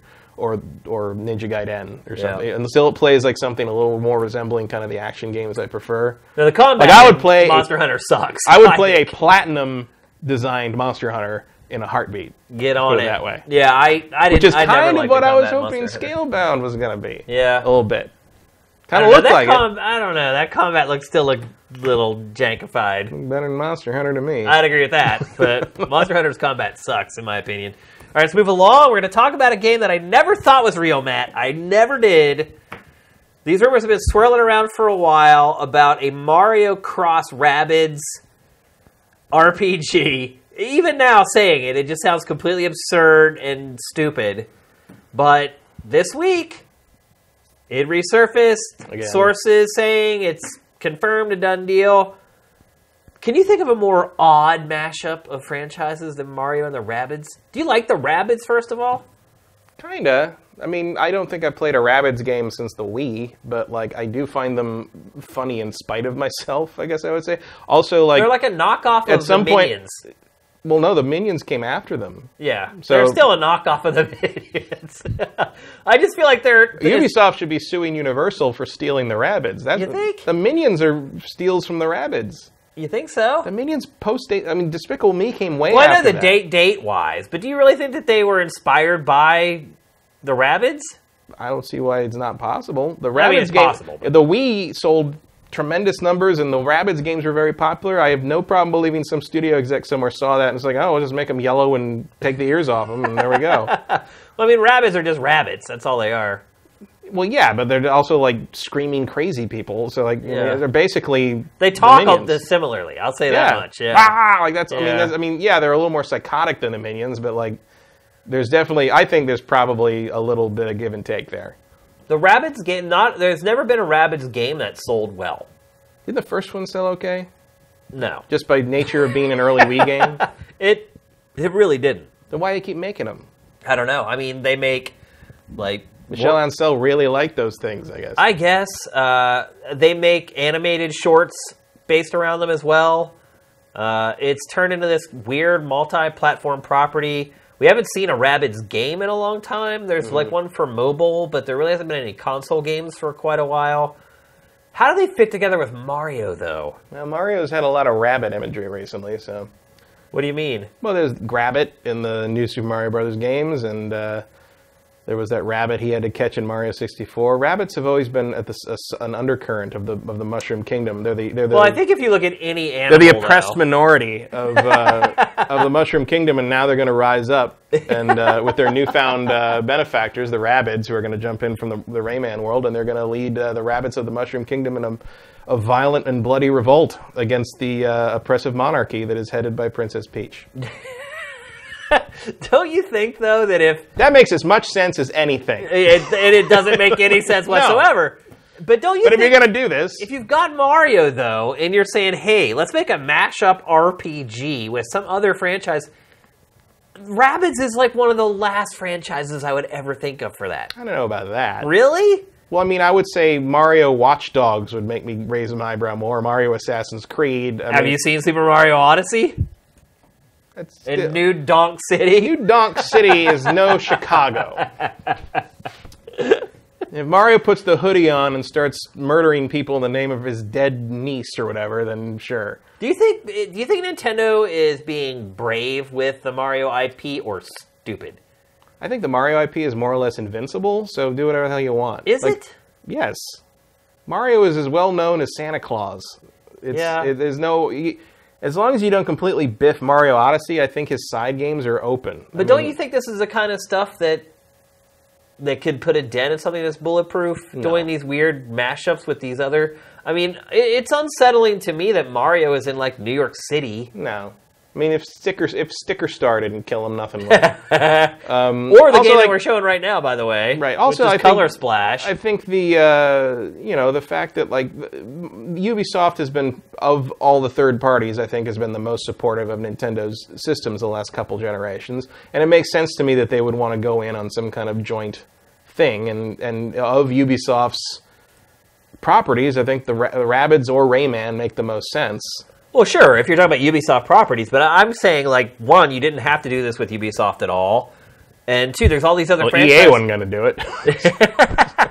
Well, Ubisoft, based upon its support of the Switch so far, wasn't going to do it either. I mean, all it's put out is like Monopoly and all these other garbage games like Just Dance. Like, it, it, it's isn't it ironic that Ubisoft, who has been a staunch Nintendo supporter through its worst Uh, consoles, it, though it was the only real third-party supporter of the Wii U, Nintendo finally has a hit, a console hit and Ubisoft is the one that decided not to support it. Hmm.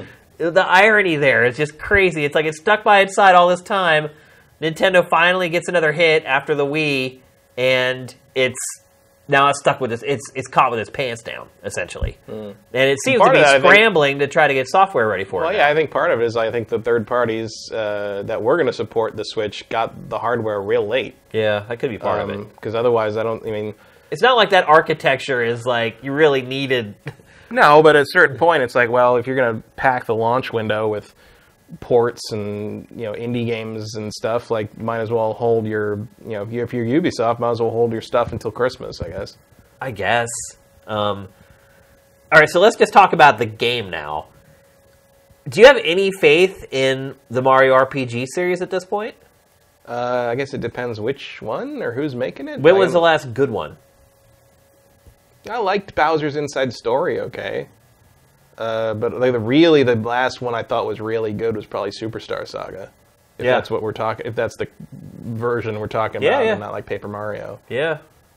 I like Superstar. It's been a Saga long lot. time. It, it feels like the franchise has drifted to something that Mm. I don't personally like, but undoubtedly something completely different from what it started Yeah, out as. I mean, I haven't liked the Paper Mario since probably Thousand Year Door. That Thousand Year Door is Um, definitely the last good Paper Mario. And uh, Mario, I mean, I enjoy the Mario RPGs, uh, like the Mario and Luigi games, just because, like generally, different. generally they're different. I also generally like the writing in them. They play, Yeah. they play with the characters. They play it a little. That's where I I feel like Color Splash completely fell flat, though. yeah, I, yeah. I feel like I could always count on this franchise at the very least to be funny Yeah. and have great writing. And Color Splash, I don't know. To me, that was this franchise just completely crapping the bed. No, I agree. I agree. Color Splash was pretty much a face plant, Yeah. especially in terms of the writing. Yeah. Um, but like, I still enjoyed like Partners in Time, which was a while ago. But like, it wasn't the greatest, but like, it, it was pleasant. yeah. It was, you know, it was, it was nice. You know, it's especially because like Mario and, and, and his crew don't really get a lot of personality very often. You know, and and those games sort of provide it a little bit. And part of it is just chasing that dragon of trying to match uh, Super Mario RPG on the Super Nintendo, which I don't think they ever have. Shouldn't that be what they make, though, with this project? Shouldn't they just slap some rabbits on that style of game, that game design? I mean, probably, but we know better than to think Nintendo's going to just do what we want. yeah, that's a good point. If, if they if they if they just gave people what they wanted, we would be playing a good Star Fox game. That's a good point. Eh, do you want to even venture to guess how they managed to tie the rabbits together with with Mario? Oh, I think they're just going to show up. Really? Yeah, I don't think I'm, I don't think it matters. like the rabbits are pretty much absurdist anyway. So like, Yeah. if they suddenly find a way, you know, bunch of rabbits running around, they blow up a mountain, and there's a green pipe in there, and they go down the pipe, and they pop out in the Mushroom Kingdom, and now they got to deal with it. Like that's it's real simple.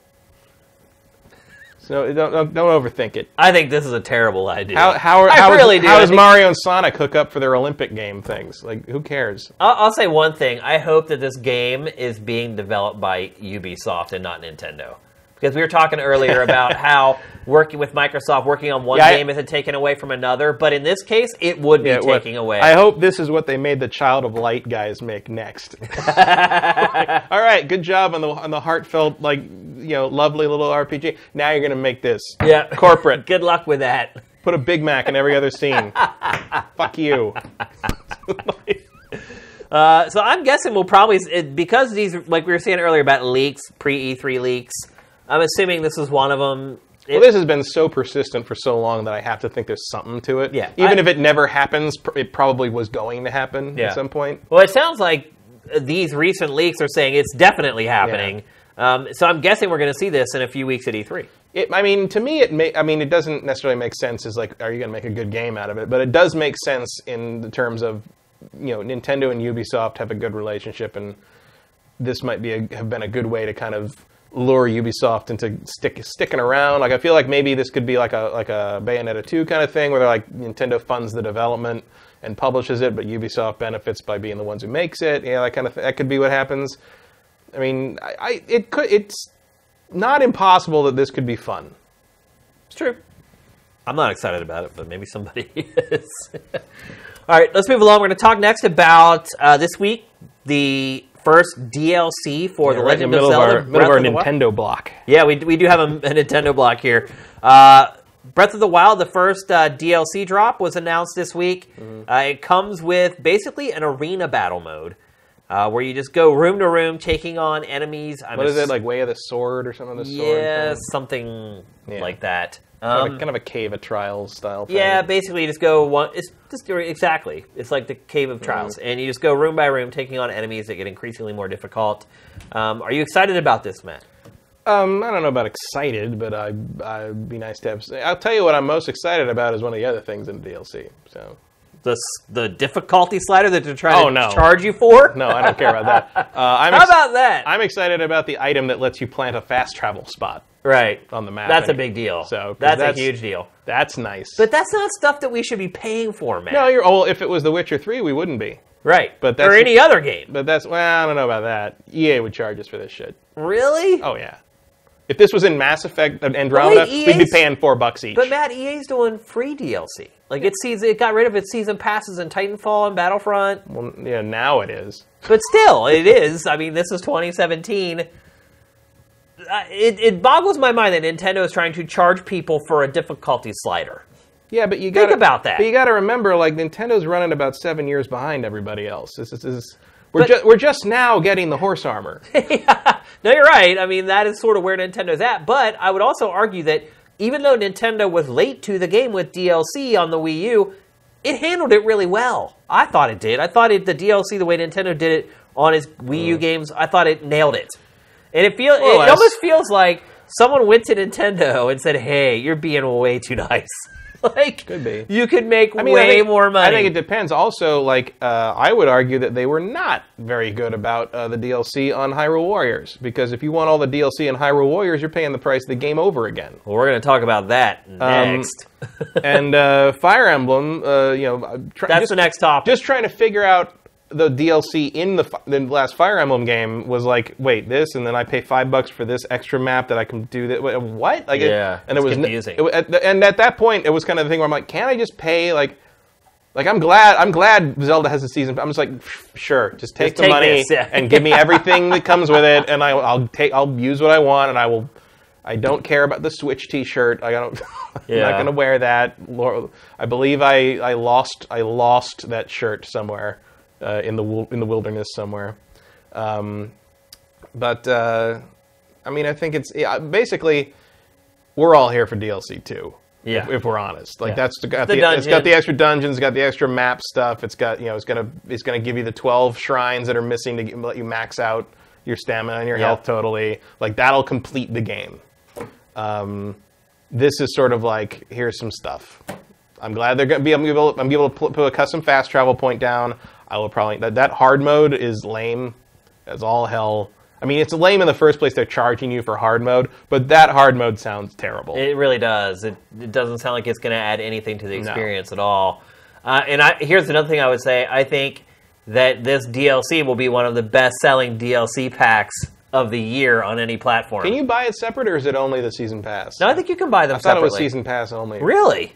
I didn't know that. Maybe someone in the chat will Unless unless that's going to change when it comes out. I don't know. But for now, I think you can only buy a season pass, but that might just be because the individual one isn't up yet. yeah.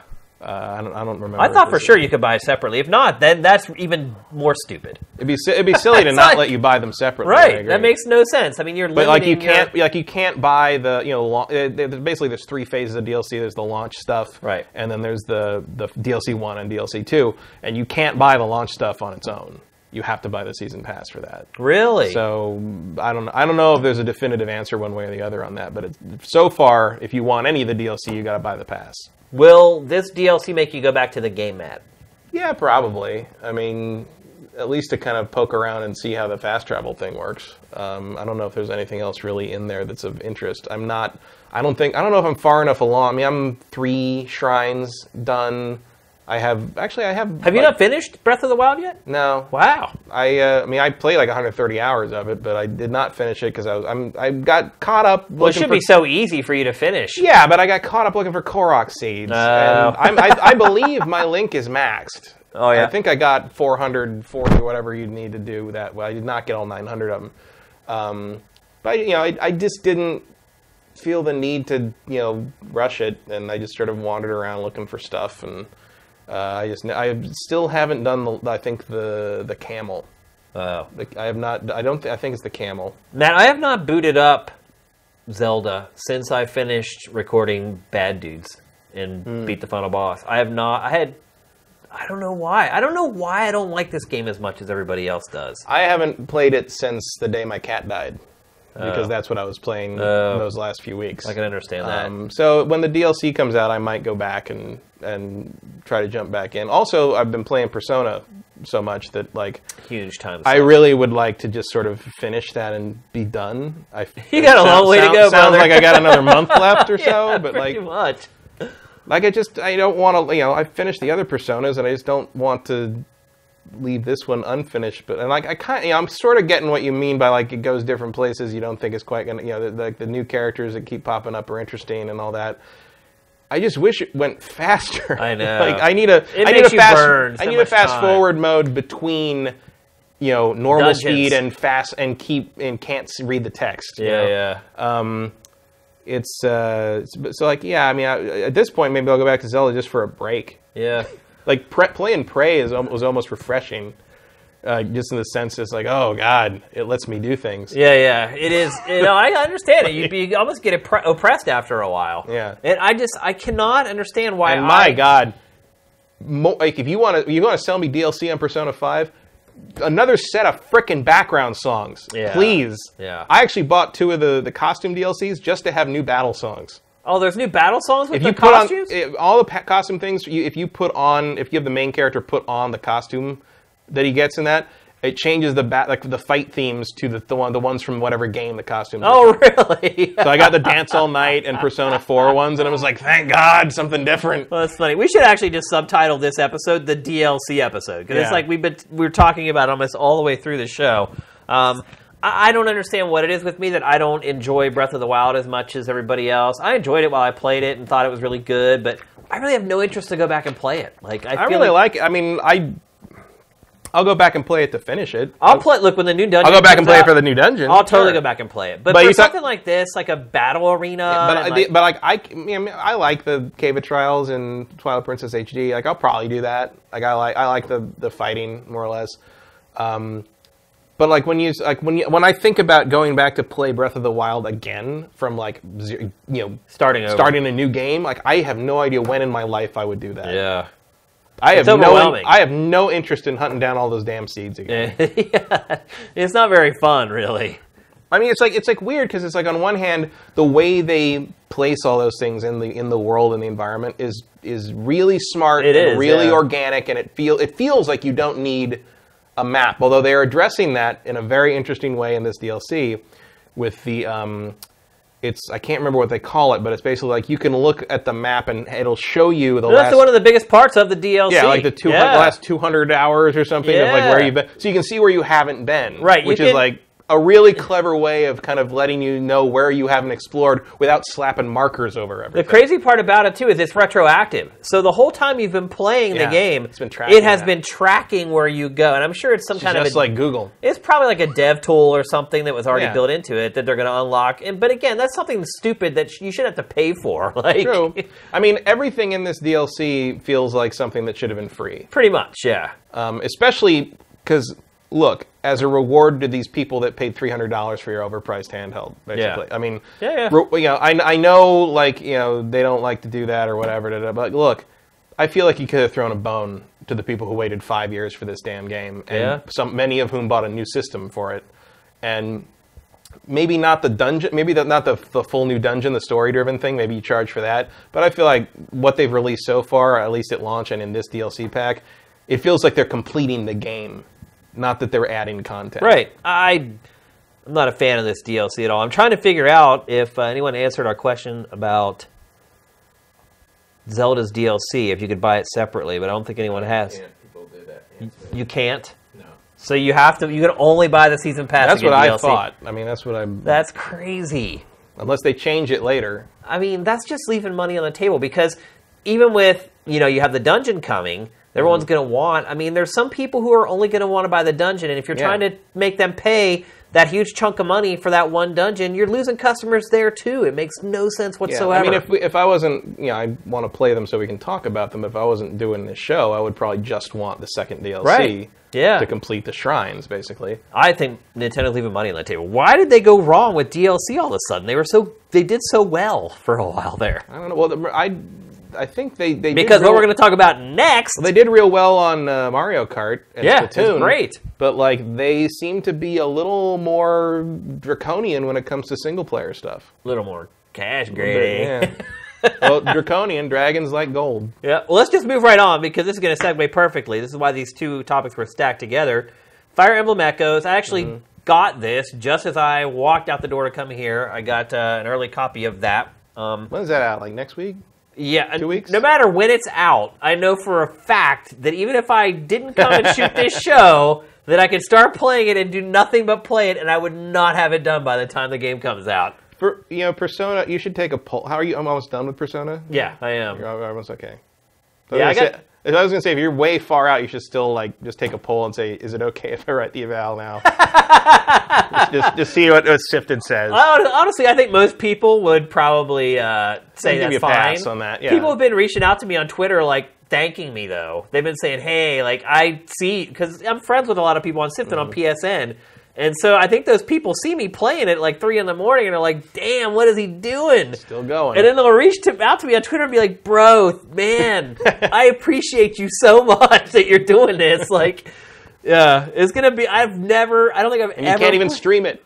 yeah, seriously. I don't know if I've ever played a game this long for a review ever. It's it's one of the longest things I think I've ever ever played. It's just mind-boggling. I mean, certainly in terms of like something that I would, you know, that I'm not like meandering through. you Yeah. know? I mean, I spent like 130 hours playing Zelda, but I could probably, if I really put my mind to it, I could probably finish Zelda in like 50 to 60. Yeah. Uh, you know, taking my own Oh, time yeah. on things. I know, you know, obviously speedrunners can do yeah, it. I in, like finished an hour Zelda and a half, but like, sixty or whatever. but like.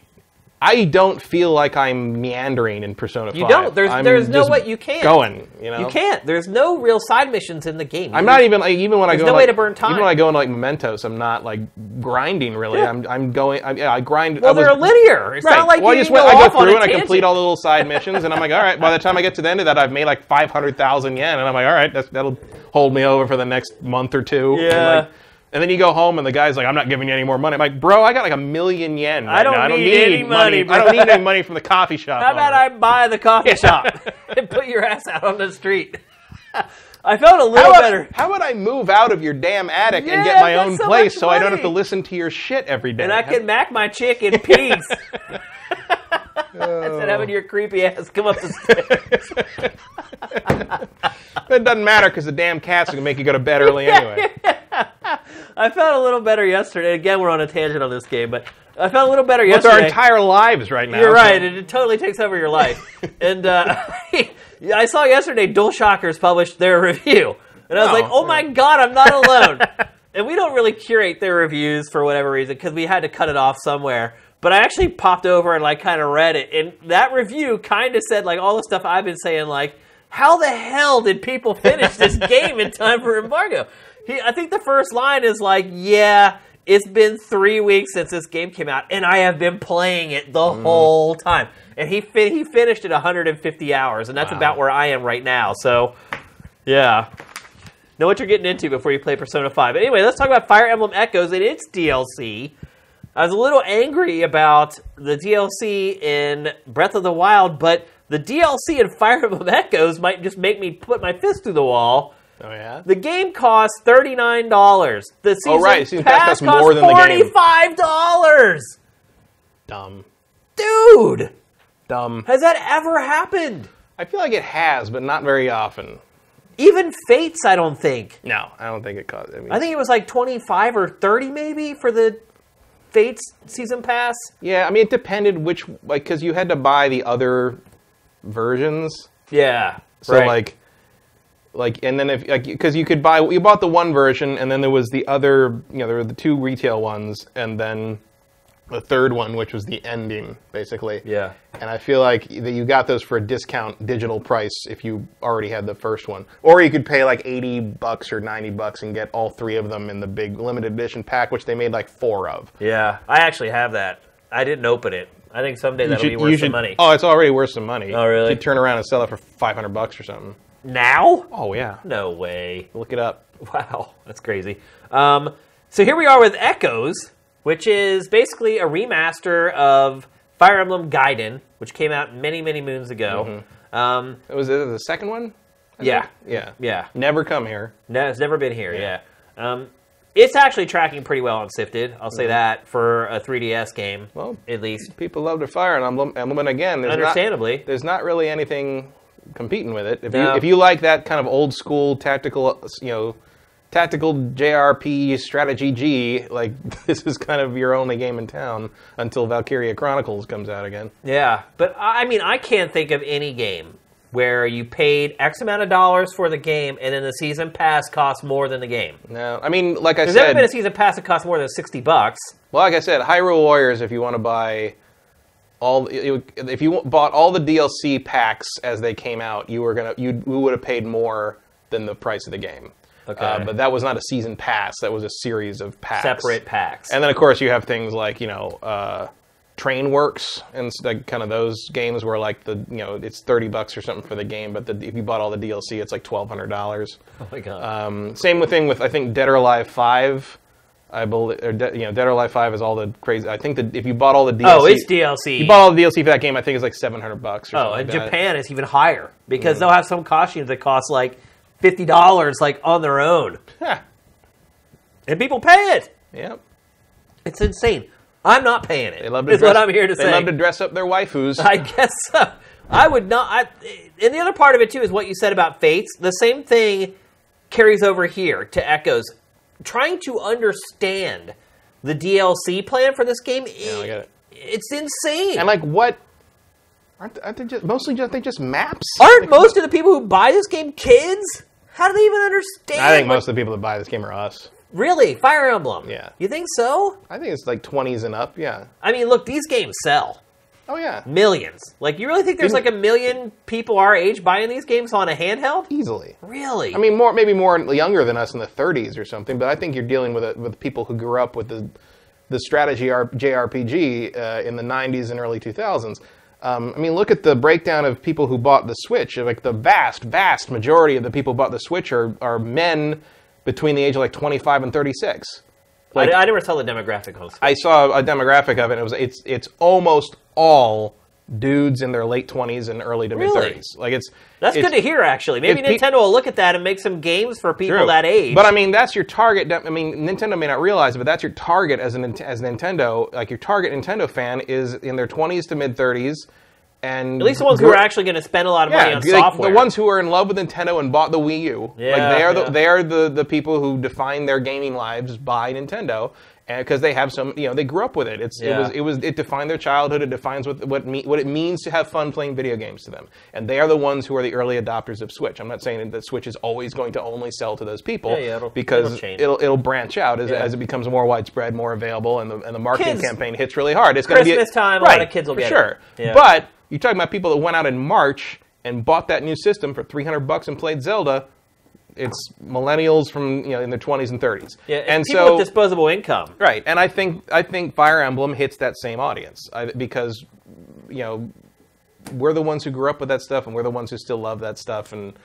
Uh, the, the strategy RPG is a bit of a niche, and I think you're, t- you're talking about an older audience for that. Certainly, I would not like to have to try to convince my niece to play that game. Yeah, she's not into. She'd rather play Animal Crossing. I mean, one thing I will say that Nintendo appears to be doing that's smart is it's starting. Well, maybe it's not that smart, but it's starting to look at its games as a platform, Mm-hmm. kind of like with Overwatch. Well, I think you you even saw that with Awakening to some degree. Like, uh, Yeah, for the- sure. And it's weird that Fire Emblem is kind of the thing Why that is sort of struck out. I think because they can sell maps. Yeah, Like I mean, it's working for mobile too. Like Yeah. Fire Emblem made way more money on mobile than Mario Super Mario Run. Yeah, and I and to its credit, I think the the the Fire Emblem on mobile feels more like Fire Emblem than Mario feels like Mario. Like when I, I mean, obviously it's a little mobily gimped because you only have like four characters in the shot. In the, but but when I play that Fire Emblem mobile, like it does pretty much feel like you're playing Fire Emblem in a weird, slightly weird skew. But like it's more or less intact. Yeah. Uh, I'm not saying I will All play the- Fire Emblem Mobile in ex- instead of this because this is obviously a full fledged Fire Emblem game. Yeah. But like, I feel like Fire Emblem made the jump to mobile pretty damn well.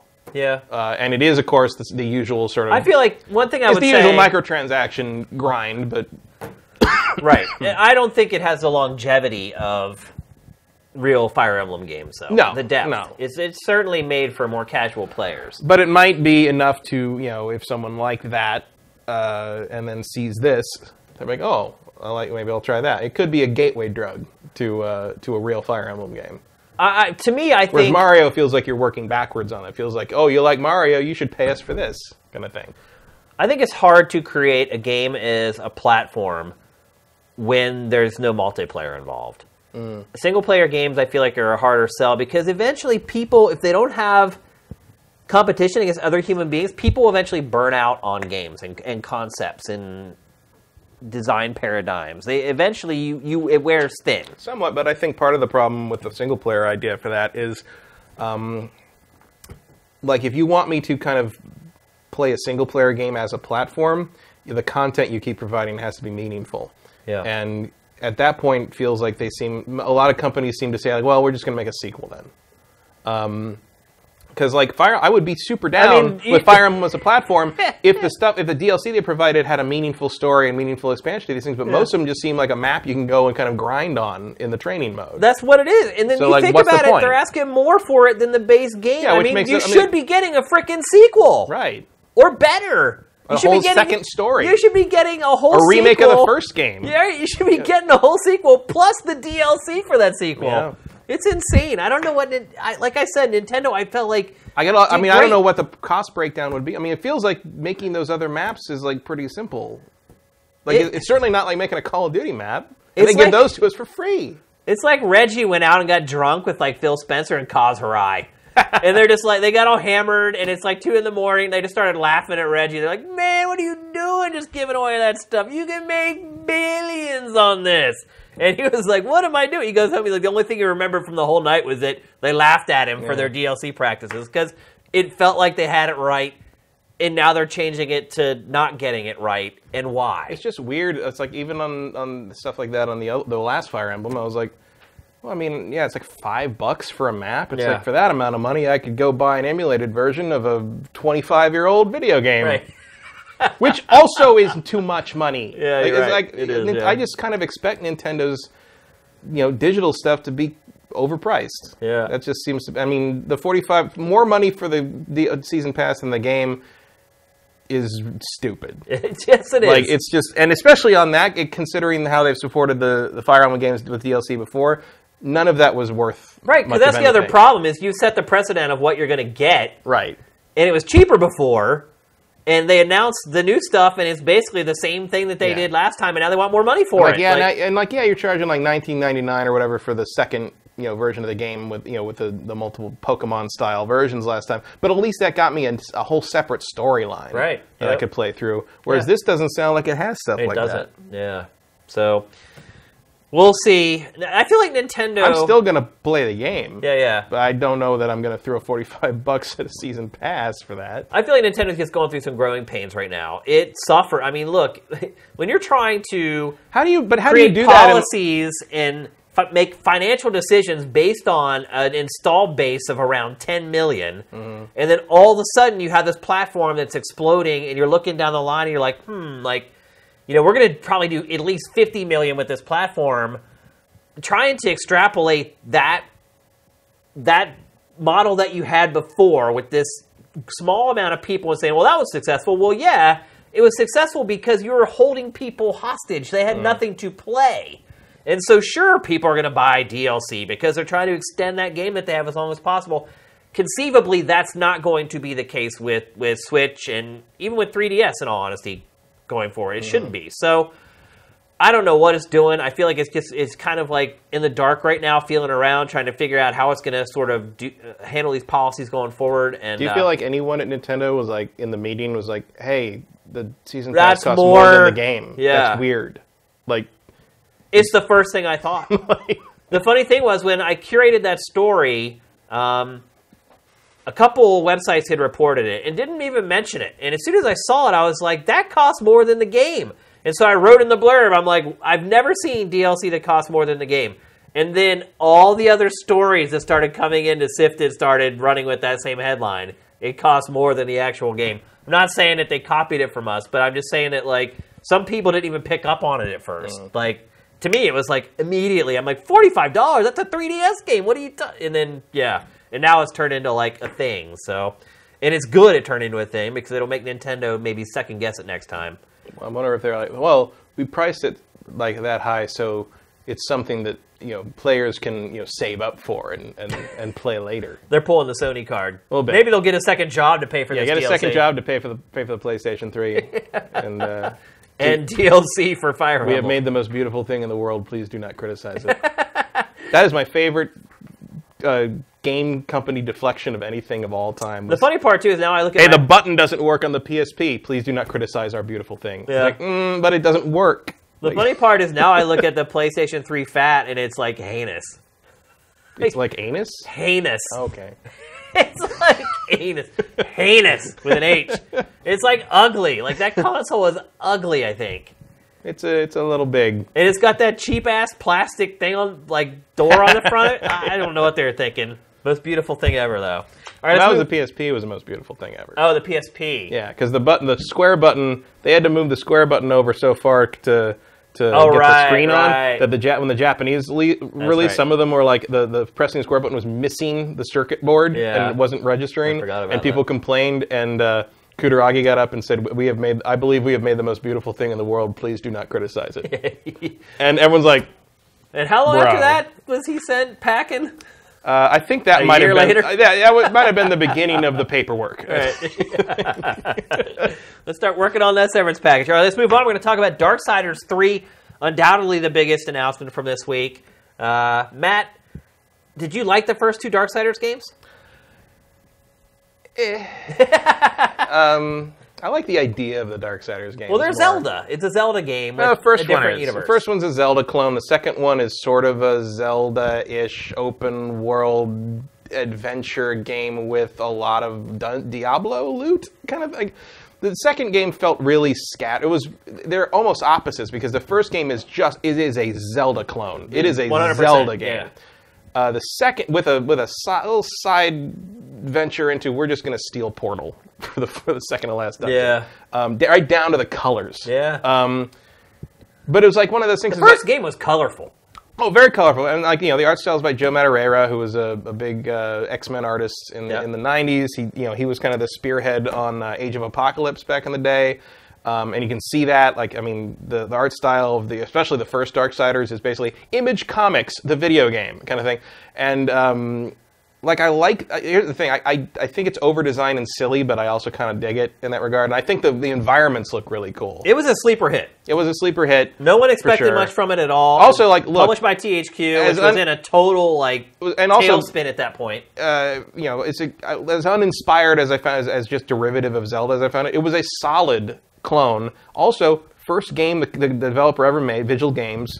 Um, pretty impressive technically. Like, I mean, they had to put out a patch to fix some tearing issues at first, but overall, that game was pretty damn good for a first effort from the Also, keep in mind that there is really no such thing as a Zelda clone. right. Like now very- there are. Very few people attempt that. Because here's the the thing time. about Zelda's big change for Breath of the Wild. It went from a franchise that was completely unique, unlike anything else. For whatever reason, no one even bothered to try and copy it, other than this franchise, Uh-huh.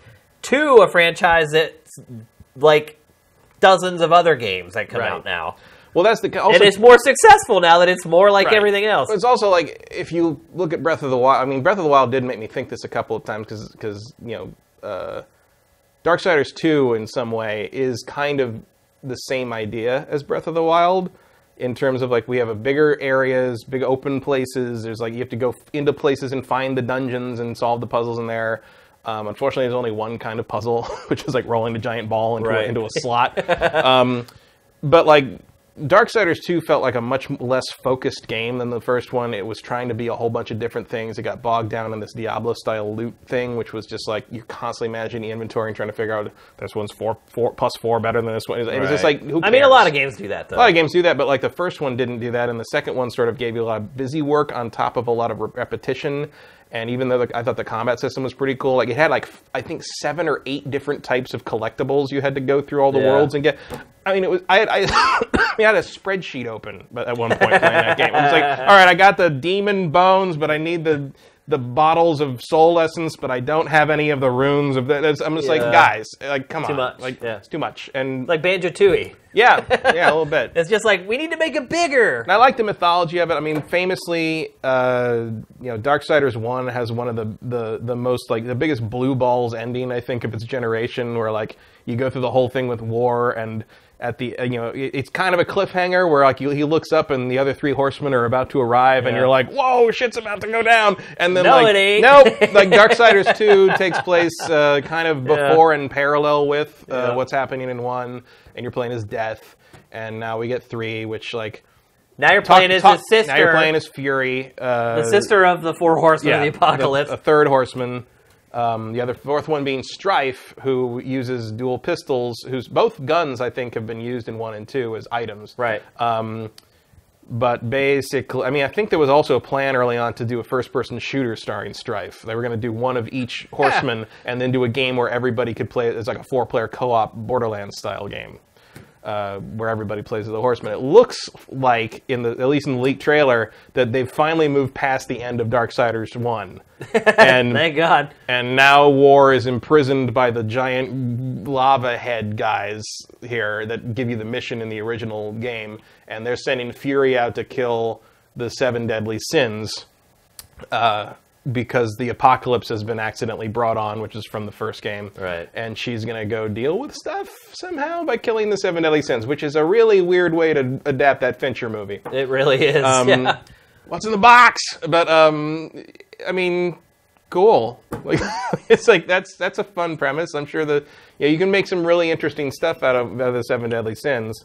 Uh, in terms of like big boss battles or whatever. You want to know what I like the most, though, particularly about the first Darksiders, and to a lesser extent with the second one, was that it had lighthearted moments. There was some comedic sort of moments in, throughout the entire game. The writing was kind of fun and jovial. A lot of the characters that you ran into weren't scary because you think about the subject matter we're talking about with this game. It's all about demons and the apocalypse, and the franchise managed to have some fun with that. Mm. Well, they kind of it kind of had that thing where everybody knew each other. Right. Yeah, like everyone. Everyone had a backstory. Oh, that it was, guy. It was a little bit like that Thor Ragnarok trailer, where it's, he's like, "It's a friend from work," you know. it's Yeah, like, but in this case, we're talking about one of the major demons of hell. right. know? Yeah, yeah. It's It had like so a little What's bit up, of. Samael? Yeah, yeah, I'm just checking in. You know, Yeah, it had like a little bit of a tongue in cheek, like fun vibe to it. And what I've seen so far, I mean, look, we've seen this trailer. IGN published a bunch of gameplay of it today. I don't know if you got a chance to watch Yeah, that. I watched most of it. Um, But it's like become like deathly serious. I don't know if it has. Really? I- there's, there's more. I mean, they've they've got uh, in the gameplay stuff. You see the big blacksmith guy who was one of the major comedy relief characters of the first game. Yeah. I can't imagine he's not going to have some fun. I mean, I think we're just seeing kind of an incomplete picture right now because it's pre-alpha footage. It's really boring. I thought to watch. I was not interested through most of the footage that was put up today because it's basically the rudimentary combat system. She never uses the weapon on her back. Yeah. She, I mean, it's, it's basically footage that says like, yes, it's real. The baseline gameplay is playable right now. We're, Might have you been a we're little early making to it- put I think that it out. was all the all the sound effects sounded placeholder to me. Yeah. Um, it was mostly. I think that footage is mostly like, yes, it's real, and we're making it, and here it is. Well, I, what happened I, is- don't think it's any. I mean, that game is way out. I mean, it said 2018, but like if we're playing by the end of next year, Yeah. that that'd be pretty well on schedule. Well, I think what happened is that they it's THQ Nordic. Yeah. It doesn't have a ton of money, a ton of resources for marketing, so it needed to make a big splash groundswell, yeah. with the game itself. And it has man it did that by Mm-hmm. signing this exclusive deal with IGN. And it has a whole, there's a whole month of content coming for this game by Mm-hmm. the way. This is just the beginning. They got the trailer, they got the first gameplay, and I'm sure the developers looked at it like, well, hey, like if we have to put this stuff out there and it's not quite up to scratch or not quite where it's going to be, the overall payoff for working this deal with IGN and maybe putting some less than ideal assets out there is totally worth it. Yeah, So- everybody knows now. right? Yeah, I mean, I mean, there was. I think there was a. You know, there was certainly there was a fan base for this game, and I think anyone, even if you didn't like Darksiders, like people are going to take notice that, like, oh wow, this, they're making a third one. You know, because like it was really one of those THQ properties that was sort of like, well, it's a shame. Yeah, yeah. That they're never going to be able to move on, fo- move forward with this. But like there was, you know, there've been rumors for the last few years about. We also oh, should have property seen this moved over here. right? or Like, hmm? we should have seen this coming Well, because there's been rumors about this for a long time. I, you know what? I don't remember seeing any, but as soon as they put out the remasters of the first two games, all the alarm bells should have sounded.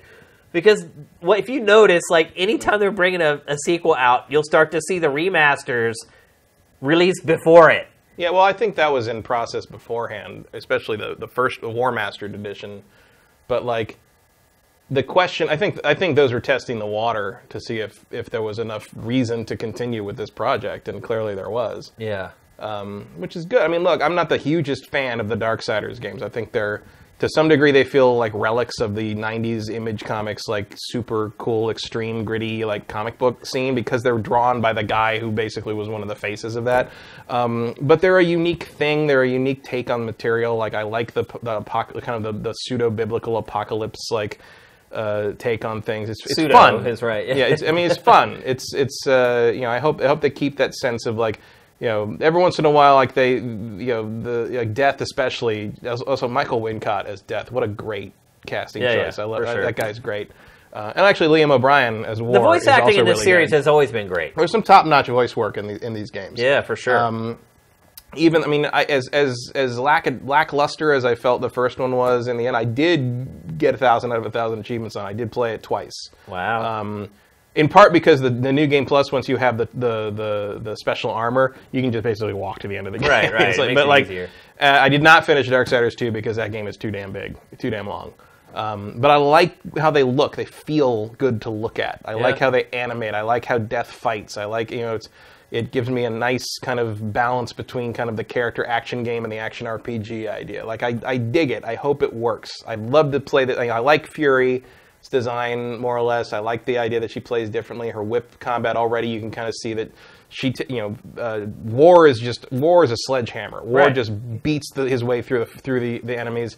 She Uh, seems to have a Death was, finesse. Death was very agile. Death was fragile to some degree because I guess he's a skeleton. A little Yeah, bit, you know, yeah. the- but you had to dodge around guys and over guys and hit guys. But you hit hard. You just couldn't take to your glass cannon. Basically, she seems to have a combat style that is more about keeping keeping them c- controlled and keeping crowd control and keeping your distance. Yep. Which feels different, and I like I like kind of what they're going for. I see potential in the very rudimentary combat they showed in the the footage. The one thing I will say is uh, I get what they're going for with her hair, but it needs some work. yeah, yeah. Because right now that's it's the just- type of stuff that they polish. yeah, that's that's that's last you know, last few months polished stuff. Uh, Like I said, which like I said, you can't. I don't think you can judge this game by this footage at all. It's Yeah. purely just like here, it's coming. We're actually making it. It exists. Check it out. Uh, lots of anger out there on the interwebs over the female protagonist. Really? Yeah. Does that really surprise you? Well, I mean, I'm not talking about people like us. right. Uh, I mean, I guess not, but like we knew it was coming, like more or less. I mean, they, they, they've always talked about how they want to do a game for each horseman. Yeah. and we've known Fury and Strife were who they were since the beginning. Um, well, maybe you didn't know if you didn't, like, because there were tie-in comics and stuff. Right. But they did show them. I mean, we knew it was War, Death, Fury, and Strife, and Fury was a woman, Yeah. uh, a horsewoman of the apocalypse. Not the first time that's been done. Uh, the X-Men had female horsemen of the apocalypse, different apocalypse. If you had to choose, would you rather play a game as a female or a male? The, Or does it not matter to you at all? doesn't, doesn't really matter as long as the character's interesting. I mean, I played a lot of games with boring male characters. Doesn't Yeah. doesn't really yes. Far more games with boring male characters than boring female Yeah. characters. I like how she. I mean, it, it's more important to me if they look cool, and I think she looks cool. Uh, I played Tomb Raider. Like, who cares? I honestly prefer playing as women. I picked female Morgan I mean, in, I- uh, in Prey. I would rather look at a girl's ass for 60 hours than a guy's ass. Call me Well, crazy. I'd call you something, but like, that's not real. I I don't care. I mean, it's just make it a good make a good character, make it a good game. Yeah. Like if you th- if you think that if your ca- protagonist is female, great, make her interesting.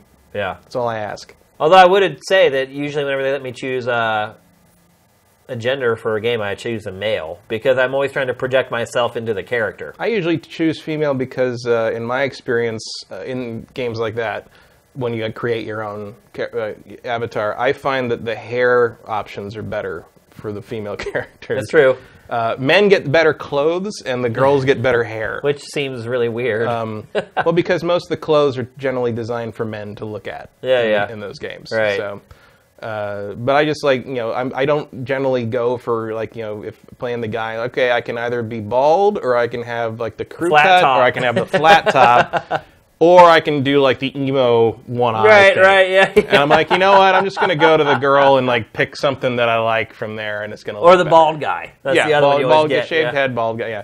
Uh, with a goatee. Yeah. so many facial hair options. You could have mutton chops, or you could have larger mutton chops, or you could have mutton Yeah. chops with a mustache. Or you it's like, The reason I mentioned that comment about like I'd rather play as a girl is because when you play third person action adventure games, you don't even see the front of them. Mm-hmm. All you see is the back. It's like you're just looking at them from behind the whole game for them until a cutscene happens or whatever. So, to me, if that's the scenery I'm going to see for 40 or 50 hours, I would prefer it to be of the female form than the male. Well, I don't know if that's as enlightened as we're looking for here, but uh, it's a reason. Um, but uh, no, I don't. The idea that I would not play a game because of the gender of the main character is a weird idea. Yeah, it's insane. Yeah, Especially if the game's good. There's a lot of people out there that are like that, though. Sadly, I don't. I mean, I don't everyone know. debating in the chat right now whether they'd rather play as a male or a female. I just, you know, I want to play as a character. Make them, make them good. No, you're right. As long as they're well written, well voiced. The idea that I wouldn't be able to identify with a woman because I'm not a woman is very strange because we're all people. It's Um, true. and I don't mean to turn that into kind of like, oh, sexism is over. We're all we're all the same. It's like, no, no, there's things there's things definitely women, not the case. there's case. things women go through I will never understand because I am not one. And, Yeah. and, and we have to acknowledge that. But uh, I feel like when it comes to uh, I am character with weapon killing demons, it's not really a gendered thing. Uh, we all want to kill demons with whips. That's right. If we didn't, Castlevania wouldn't be so popular. That's a good point. All right, And so that starred dude. So go play that if you have to- have to kill something with a whip with a penis. That's my advice to them. wait. You just said if you have to kill something with a whip with a penis. You can take that as you will. Okay. All right, it's time for our trailer of the week, and it's not very often that we do a show of GameFace, at least these days, uh, on the day that a game comes out. And today, Prey did come out, so we are going to roll the launch trailer for Prey. As always, get those questions in. We're finishing up a little earlier today, so we should be able to answer a little more than usual. So. Um, if you have a question for us, make sure you get it in the chat while we watch this. Here's a launch trailer for Prey. Oh my god! Security! Security! This station was your laboratory, and the experiment was a failure. The outbreak can be contained. Earth can be spared. It has to be me. I know what's coming. Some people will never understand what you can do.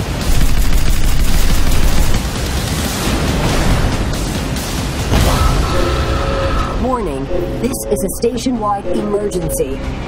Five, four, three, two, one.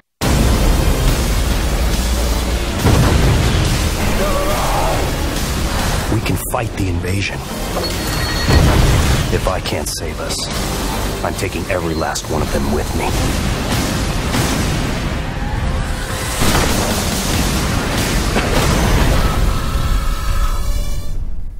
That's a pretty good trailer. I don't know if you got, Yeah. we were kind of talking and get to watch it too much, but uh, that will get you hype. If you guys are sitting on the on the edge right now or on the ledge thinking about whether you should buy it, I think that trailer might push some of you guys over the top. So that's a good one. It was also a terrible week for trailers, I might add. So that one kind of won by default. Uh, let's see. I saw one question about Judges Week in here. Yeah, that was um, the legacy. Shane, does going to E3 Judges Week ruin E3 for you in terms of surprises? Okay, so a couple things. First thing is is I am no longer an E3 judge, so I do not go to Judges Week anymore, and it's a little weird when you start thinking about it because E3 judges aren't picked on whether they should be a judge or not. E3 judges are picked depending on the size of the audience that of the website or publication they work for. Mm-hmm. That to me is messed up. It's not that they're getting people that they feel are most qualified to come in and judge the games. They're just saying what are the biggest outlets and who's the main person from that outlet, and that person's an E3 judge. And I'm not going to complain about it because obviously I worked at GT and we were a big outlet, and that's probably a big reason why I was an E3 judge in the first place. It's not like they said, we like the way Shane analyzes games, so we're going to make him an E3 judge. It was purely because I worked at GT, and GT was a huge website, and it didn't hurt that Keighley worked with me all the time, and he was kind of the head of the whole thing. So that was the first thing I want to mention. The second thing I want to mention is that E3 Judges Week does not show you everything. most of E3 Judges Week gives you an updated look at games you already know about. Mm-hmm. And ge- Sometimes like one new thing. every publisher may, not every publisher, some publishers may show you one extra game. And then they will always say, we have more that we haven't mm-hmm. shown you. So you never get the full thing at Judges Week. Basically, what we used it for when we were at GT was to just get a lot of the work out of the way before E3 started. Yeah. So instead of, let's say, for instance, they just announced Call of Duty World War II. So I'm sure at Judges Week, there's going to be a big event for Call of Duty World War II where people are going to be able to go and interview the developers for the first time about the game. So what you do is you go, you do your interview, you come back. Everything's under NDA, um, including whoever you give the footage to, who cuts it. They have to sign the NDA. And so you come back, you cut that interview together, and then you just hold it for like three weeks or a month. And then the embargo, they're usually staggered. So from like three days out to the beginning of E3, the embargoes will start to come up. So you basically just come back, you get all the stuff cut, you put it in the can, and then you just wait for their embargoes to come up, and then you publish them as the embargoes lift. So basically, what that does for you is that you don't then have to go to E3 and burn half of your day standing mm-hmm. around waiting to do your interview of Call of Duty World War II. Instead, you end up using that time to do interviews or coverage of the games that were announced at the press conferences or the publishers just announced on the first day of E3. So that's kind of what Judges Week is for. It's not necessarily to show people everything first before anyone mm-hmm. else gets to see it. There's a couple exceptions in there where that does bit. happen. Mostly, it's just. I mean, I I don't go all the time to Judges Week events, but I do go to like some if I know the guy, the guys who are organizing it or whatever. Yeah. And yeah, they're mostly just like you get to sit down in a really calmer environment, play the games pr- Yeah. as thoroughly as you can in the time allotted, and you come out of it feeling like you have a real handle on you know the lineup. And so and so that le- when the press conferences happen, you only have to worry about the stuff that's new. You've already you don't have to go to the booth and worry about the stuff that we already you know updated versions of like or, you know the Order 1866 66 or whatever that was. Uh, like I'd already played that demo by the time I got to E3, and I didn't have to worry about it, which is great. Like it's just you know, and, and it's a time to kind of like it's just a little easier to talk to the de- developer. It's just you know, it's a it's a more leisurely setting than Well, the uh, important thing that you mentioned there was play the game. Yeah. That's the important you get part. your hands on it without pressure, without a you know, 15 minute appointment. It's like everybody's, you know, a lot of the time they need to do what they need to do. but They the important part is that you play it. Yeah. Because They let you capture a lot of yeah, times and hold because the it's a stipulation for a game to win most of the awards at E3 from E3 You have to be judges. able to you have to play be able to play it, and a lot of times maybe you had went to see this game at an event and they played it in front of you, and you watch them demo the game, and then after, based upon that, you go and you do your interview with them. Um, you maybe not didn't have a chance to actually play it yourself, and uh, judges very, week- very common now. yeah, this is a good point that you brought up. Is that it's, it's very important that you get the chance to actually play the game for yourself at Judges Week, and uh, that's sort of the dual Mm-hmm. purpose of it as well. Because the publishers want to get that stuff out of the way too. Because you go to like Bandai Namco's Judges Week event, and they'll have twelve games there. They don't want to schedule interviews and demos for 12 frickin' games at E3. Mm-hmm. They want to do that for three or four games at E3. They're big pushes. Yep. So when you come in there, it's just like a, an assembly line. It's like every people are put into groups. Yeah, you super go efficient. with your group game by game. They give their quick pitch, and then everybody does their little interviews, and then everybody goes on to the next game, and that's kind of how it works. Mm. It work. It's a symbiotic thing. It works for the for the editors. It works for the publishers. Uh, both of you are with the same goal of knocking out a ton of work before the actual show Mm. Yeah, gets there. It used to be that was invaluable we would do live stuff at G4 for E3. Like Adam and some other people would usually, actually Keighley, because Keighley did stuff with us at Yeah. the time too. You'd go to Judges Week, and Adam would basically come back and report back on all the stuff, and we'd have we could write scripts, we could have everything ready for the day of for the press conference stuff. And we would, you know, and, and for the demos, we could it would help us write intros and outros and questions we needed for the live on stage demos. Like it was invaluable to getting that work done in a timely manner. But I wouldn't say it blew surprises for us. I mean, you still you still don't know what they're about to unveil in that one more thing moment in that Yeah. press conference. They don't talk about stuff like that. at Nope.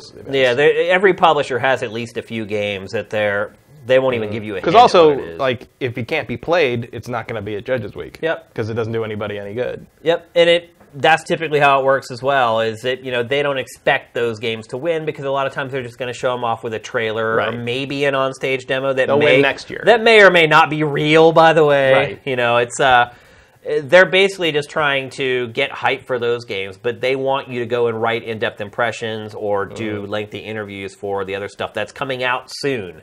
They really need kind of that extra bump right before the games come out. So.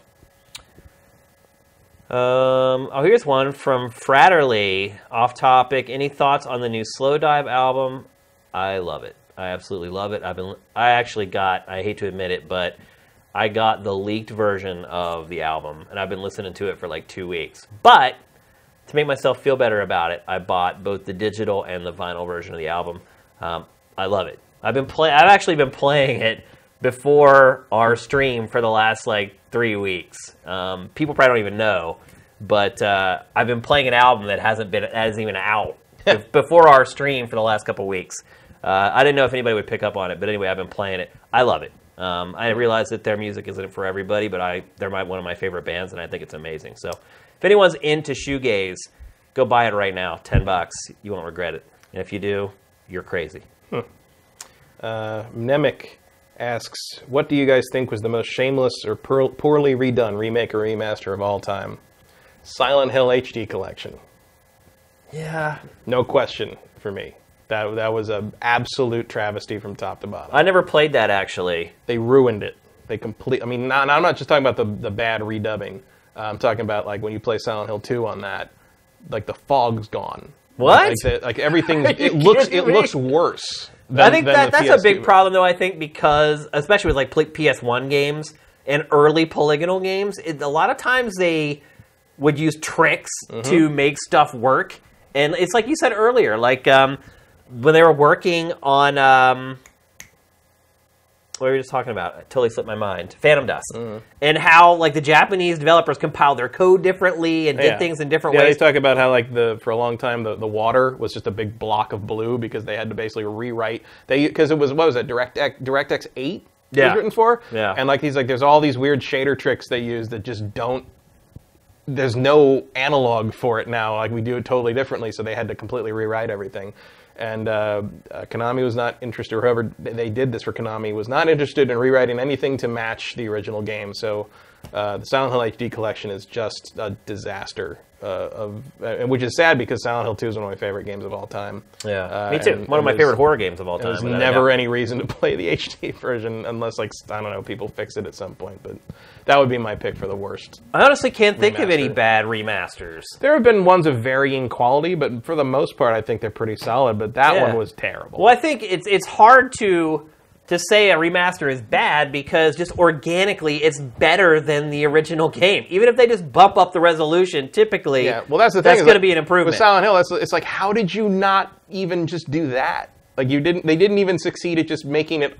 You know, just make it run in a modern resolution and you're good. But like, they didn't even manage that on Silent Hill. I mean, I will say that Phantom Dust port looks pretty bad, but I mean, I'm trying to think if there's anything. Because it's pretty else. rare anymore if you get an old game revived where something isn't improved at all. And I mean, other than that game being 16 by 9 and a, a little bit of a resolution bump, it doesn't look that much better than the Xbox original. So Yeah. that would be on my short list of like kind of iffy remasters, reissues, whatever you want to call them, ports.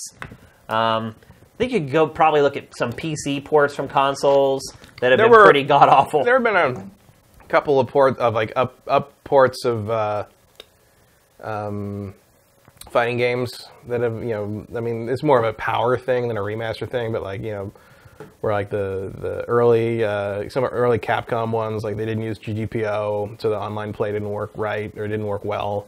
Um, and like the frame, some of the frames were off, and some of them is it was just, it's just little nitpicky things. But in terms of something that just like you played the re, remastered, it just was like this is absolutely wrong. The Yeah. only the only thing that comes directly to mind is Silent Hill HD Collection. yeah. And I, I mean, um, some people would say Twin Snakes. Really? People hate. uh, I think of- that that's just because Most- Kojima didn't work on it, though. Well, well, Well, they altered the game. they altered the game and also they changed the they used the, the more stilted direct translation Whereas you play the original PS1 version and it actually it flows pretty well, and there's a little more a little more Persona 5 to uh, Twin Snakes, but Twin Snakes is a pretty universally reviled game in the, the Metal Gear. Uh, But it's base. it's it's an over under thing because there are parts of it that are undoubtedly way better. I mean, the graphics are way freaking better in Twin Snakes. Oh, yeah. I mean, It so doesn't help you if it doesn't play well. sometimes you got to take the good with the bad. I mean, I didn't think it played poorly. I think it plays pretty bad. Really? Yeah, it- in, in part because it was never designed to be able to be played like Metal Gear Solid 2. Right. Um, so by turns, it like it just doesn't. It either doesn't work. It or was it's too easier. easy. Um, it's yeah. It's just. But I think it just what it did was it exposed what the Somewhat. original Metal Gear was. I mean, well, the original Metal Gear is a collection of mini games. right. And I all think it is, collect- connected by cutscenes, and and Metal Gear Solid Two was more of a, an actual full fledged you know game with with a and and it just didn't mesh right. To it, it was kind of like the Emperor has no clothes. It's like and again, I do think the voice, even though the voices are all the, mostly the same people, I think uh, the voice performances are not as good in a lot of places, just Yeah. because the script isn't as good. yeah. It's not as well localized. I'd agree with that, but I, I think if I had to go back and play it again, I would probably play Twin Snakes over the PlayStation original. I did a, a Metal Gear like re, rerun playthrough of everything I could, you know, stomach. I still didn't get through three. Really? I don't like three. I don't know why I don't like three. Snake Eater. I've tried four or five times. I don't like it either. I just uh, Do you remember I went and like sat in like Tracy Thompson's house for like a week reviewing that game for G4 for X Play? Yeah. They were like, they made me go to the PR person's house. yep. I had to sit there with her dogs all day. She would she because she had like her, her own PR company. They Mm-hmm. were like a contractor for Konami, and she had her office in like a separate building in her backyard. And so I'd get there at like seven in the morning. She'd set everything up. I'd sit there and play, and then she would go back to her office, and I just was sat there with her dogs. and she had Great Danes. The name of her PR mm. agency was Great Dane PR. She had like two or three Great Danes. They're like this tall. And like I'd be sitting there playing, and one of those dogs would jump up on the couch and just put his paw like right on my balls. And I was just like, and it's like I, she wasn't there, and she wasn't corralling the dogs, and I was just like, it was the weirdest review environment like ever. And I did not like that game at all. I think I gave it a three out of five, Did you? or maybe a two. I thought you gave it a four. I don't think so, man. I would have to look. No, because I remember the head of Konami PR wanted to cut my head off after my review of that game. I wonder if hmm. we could dig that up because I think I was one of the only people critical of Snake Eater, We could definitely. I think we could probably find the video review. or maybe just find on the Wayback Machine on G4.com. Maybe that stuff is kind of incomplete. It's real hard to find old written reviews. It may even have been that I gave it a four and everybody else gave it perfect scores. I think that's because what happened. I don't remember getting a three. If, if, if it had gotten, a, if you given it a three, I feel like we would have gotten a lot more hate. Oh, I did get hate. I know you did. I got like- hate from but I think you got hate for giving it a viewers, I four got and not a hate five. from. I'm not even going to say his name, but dude, he I've and I had known him for like 11 years or whatever. And I was like, "Look, Mark, you, I should have said his name, but I just did. you don't know his last name." But I was like, "Look, you know me. You know I'm a straight shooter. You know when I think your games are good, I give you a good score. When I legitimately don't enjoy them, that's you know." He's, he's like, "I get that, but th- you're just wrong on this one." And I was like, No, I don't think you are. Uh, I, "Oh, I think a a lot of people think I am. I think a lot of people. I'm sure they Snake do, but I I have tried to play Metal Gear Solid 3 four or five times, and I've never made it more than a the couple whole hours in. hunting thing was just dumb and just a drag. I, don't know. I don't. That's where I.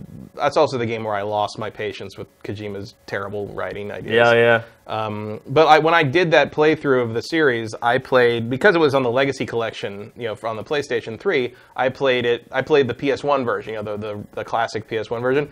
I like. I like.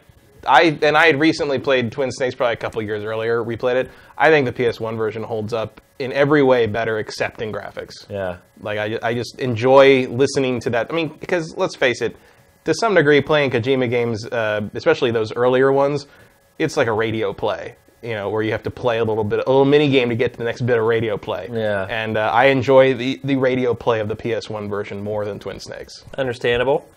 That was Uh, probably a longer answer to that question than anybody needed. But Wolfox 10 JC. Shane, now that we know you're a butt guy, play NieR Automata. You are welcome. LOL. uh, Dark Force 256. Shane, do you, or Sifta Games, do you think more companies will follow Bethesda by not, by not sending out early review copies? No. probably not. Uh-uh. I think it works. I mean, I think Bethesda just needs to learn a lesson. I think what happened with uh, Fallout 4 is Bethesda thought the game was better than it was. And when the reviews came out before it came out, and they're a little lower than fault they were for Fallout 3, I think Bethesda was like, "Oh, you're just hurting our sales." As it turns out, Fallout 4 sold better than any Fallout ever. So, I don't know what that says about whether people trust critics or not, but I think most people who played the game would agree Fallout 4 was not as good as Fallout 3. And uh, it ultimately, even though they let the review code go out the last time they did it early, and the reviews came in early, and they were lower than what they thought, the game still sold really well. And yet, still after that, Bethesda decided to cut this off.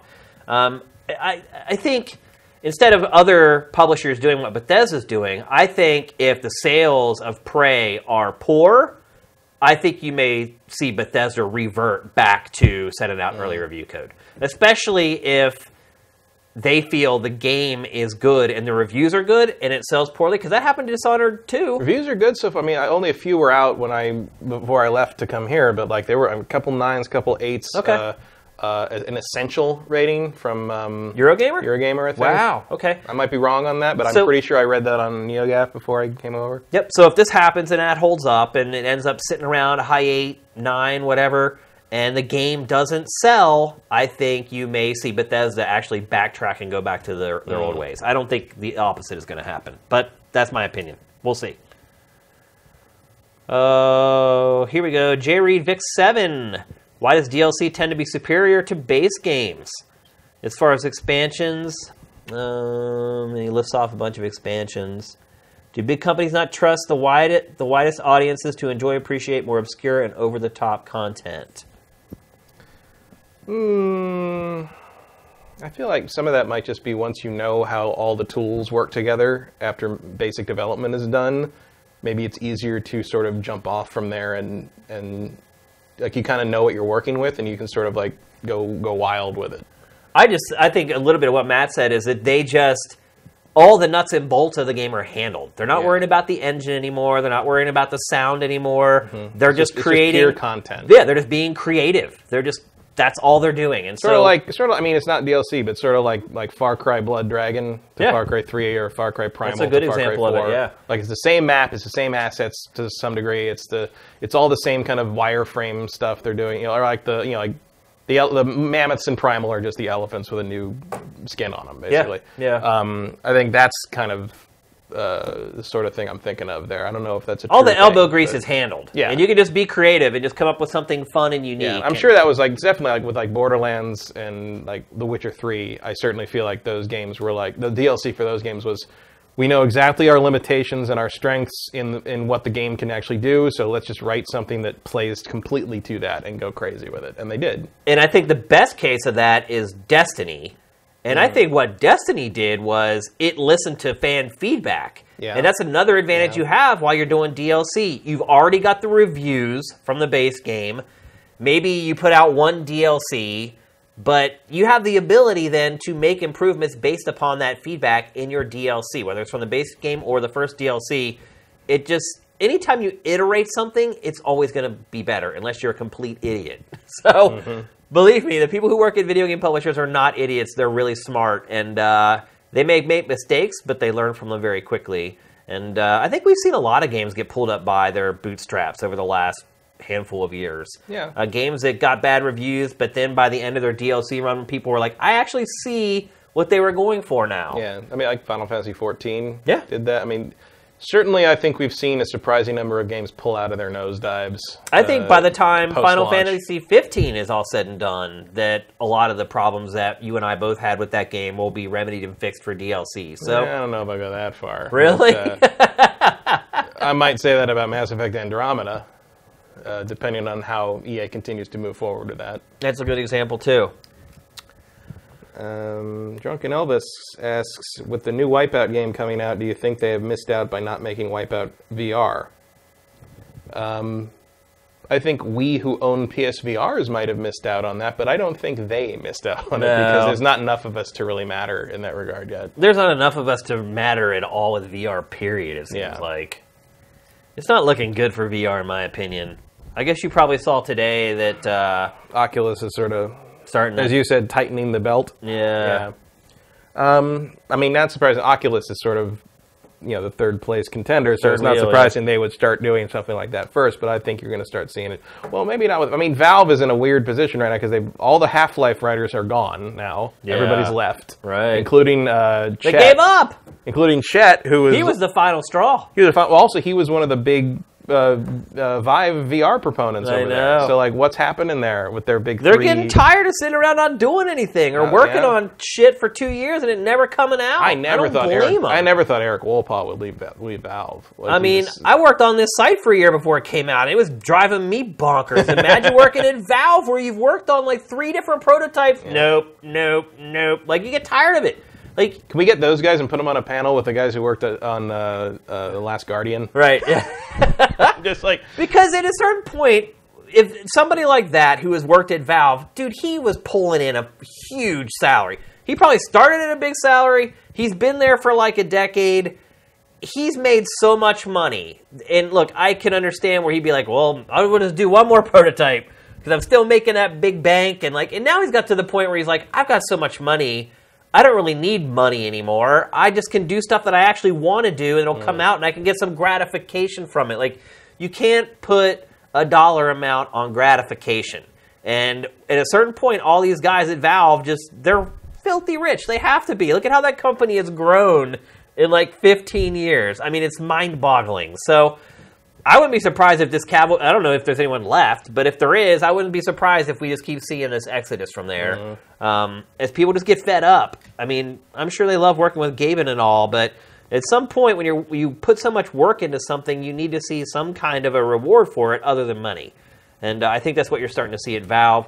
Um, anyway, back to the original question of VR. Once again, we got off on a tangent. Yeah, I just there's not a critical mass for it yet. It's hard to make any decisions on VR right now with the small amount of people that are using it. Um, still waiting for that big success, success story. Uh, Farpoint's coming out real soon for PlayStation VR.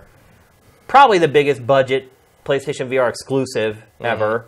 Um, obviously, Resident Evil 7 came out. It was a great game, but it wasn't exclusive to PlayStation VR. Farpoint is PlayStation VR only. Big time litmus test for PlayStation VR Yeah. right there. And it did feel good.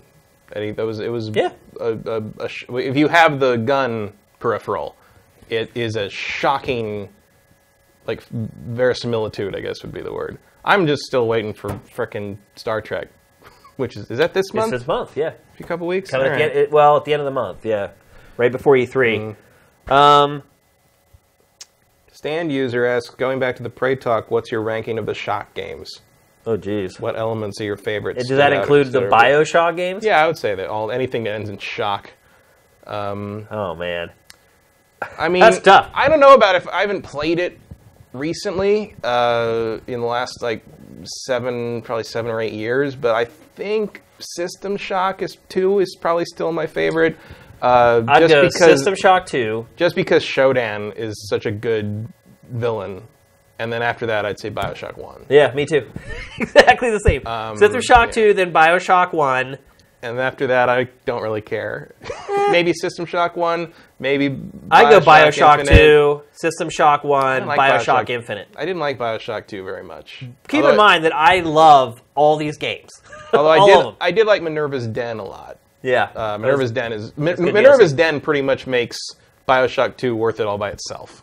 Yeah. If I'm if I'm being honest, but I would probably go System Shock Two, Bioshock One, System Shock One, Bioshock Infinite, Bioshock Two. With, Uh, the, with the first two being pretty far out ahead of the others. Yeah.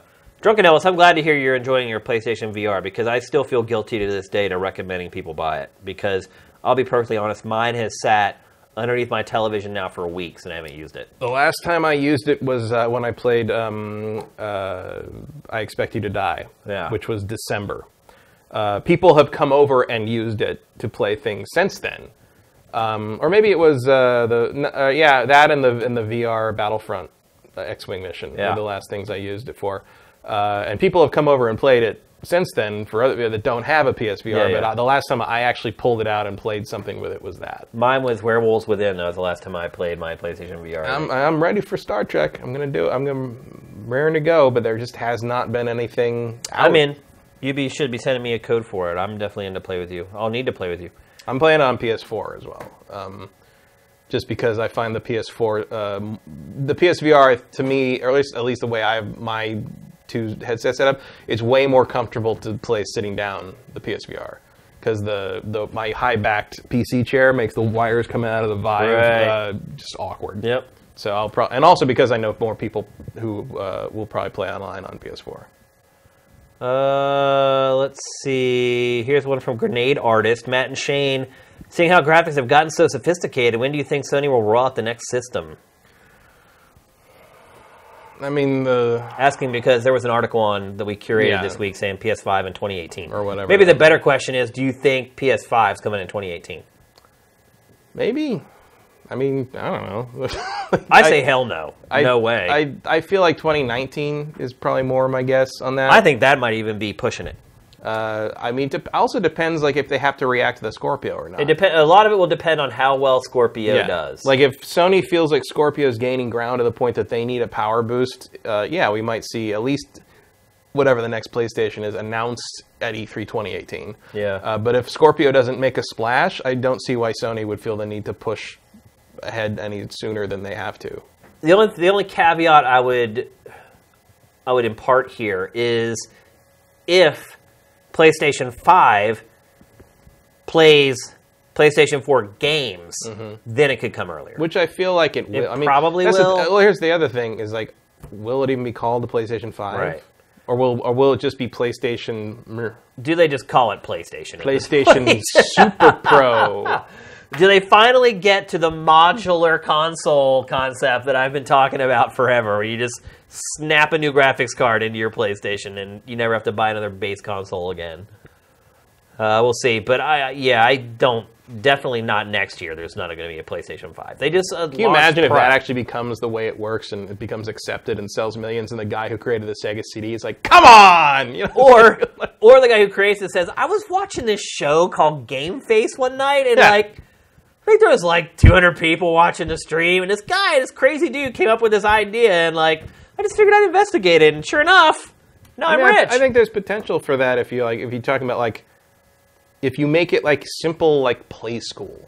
You Yeah, know? right. Like just That's like- what I'm talking yeah, about. Like Yeah. no no installing, no one screwing anything in. Yeah, none of just that. like this part of the system just comes off, and you replace it with an exact duplicate. That's that what has, I was that has talking a, about. That has a different logo on the top Yep. or something. That's Yeah. what I was talking I about. remember. I remember that.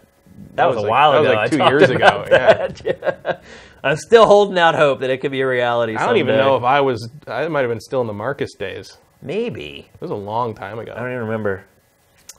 Um, let's see. We can only answer a couple more. We're getting up to our time limit. Um, sub level twenty eight. When should we donate a bit so you can eat during E three? I mean, during E three, Yeah, yeah, we'll notice it. You put that money in there, yeah. He'll see it. Just send pizza. or no, I don't want to give anyone our address. Unfortunately, Yeah, it's. Uh, that's not something I want to put, put out there after what happened. Uh, and you we're know not. We're not going to eat here Yeah. just because you don't want to hear us chewing. Yeah, yeah. Through the, through the whole. You realize we're coming up on the one year anniversary of this place getting gutted, robbed. Yeah, that's true. Yeah. It happened like May 16th? I Yeah, think it mid-May. Yeah, that's right. Maybe a little later. But I'd have, yeah. I'd have to look up your tweets. I can't believe a year's gone by. And that it's just crazy. When you work so much, like time just goes so fast. like- when's the anniversary? of what?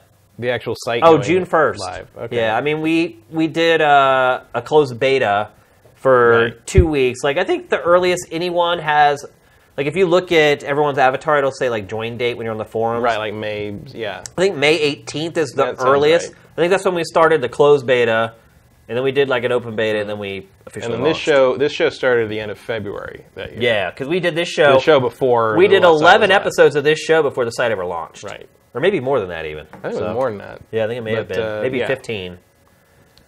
Yep. Uh, let's see if we can find a couple more. PK P2KA 69 P2K 69. I don't know. Would you prefer? Would have preferred Bounty Hunter Prey? Like the Prey Like 2, the older like what one. we've seen as Prey 2. before. No, I think this is better. Yeah? Yeah. I mean, what I've played so far, obviously. Because you had you you saw the Prey two pretty close. I did, yeah. I mean, they played a demo of the Bounty Hunter Prey 2 in front of me, and it was like Star Warsy type. Mm.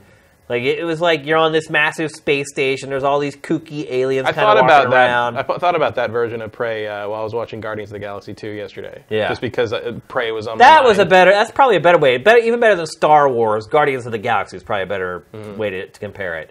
Um, it was more tongue in cheek. It was also colorful. Very That colorful. That's what reminds Lots me of of Guardians. neon. Um, it was an entirely different kind of game Mm-hmm. um, than this. This is certainly way more serious, way darker. Um, I guess it depends on your perspective, but for me, I feel like the the gameplay in this Prey that we're getting is way more advanced and way deeper than what they showed us of Prey 2 at, uh, and that was at E3 Judges Week, actually, where I got to see that. Um, it was a, it's a crazy how far along that game was, by the way, that they just canned it. Uh, I, it's really bizarre to spend that much on something. And, Yeah, and, it, uh, can, it can rest in Game Valhalla alongside Scalebound and yep. The other ones where you're like, what? whatever How that could you cancel that? terrible arena fighter on the PlayStation One everybody wanted to play. Looks like we got some people saying they love MGS3. Oh yeah, people calling me crazy for giving it a 3 out of 5. MGS3 is very. I don't think you gave it a three out of five. I think you gave it a four.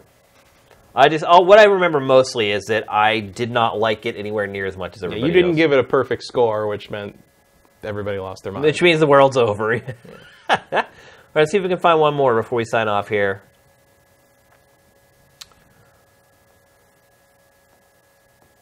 Fratterly, why would you ask that question, man? Hmm? He's like, "Were you hoping you'll get robbed for the one year anniversary?" uh, I think that might be it. I think for once we may have answered everyone's questions. There's a few. What was um? What was one I saw, but now I don't see. it. Oh, uh, W. Matthew asks, since the onslaught of winter games are done, what's your current 2017 game of the year? For him, it's NieR. Hmm. I'm st- I'm still uh, I'm still on Horizon. Horizon's my favorite. I still haven't played it. I don't know. I don't think I have a game of the year.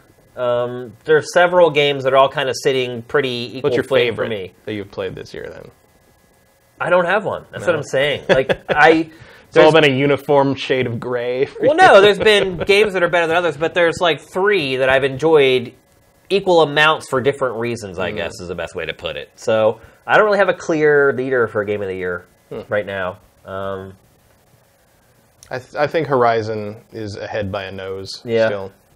I haven't played it yet, and I, that's something I need to rectify if I ever get a freaking break. But uh, I have it, and it's like I always boot up my PS4 and I scroll past it. I'm like, "You're too old now." Like I, Sorry. I- the problem the is like Phantom Thieves demand your time. right. It's like the problem is I can't get any value out of it now for the site because it's so old. It's like I can't come and talk about it on GameFace. I can't. If I put up a game eval for it, no one's gonna care. It's so old. It's like.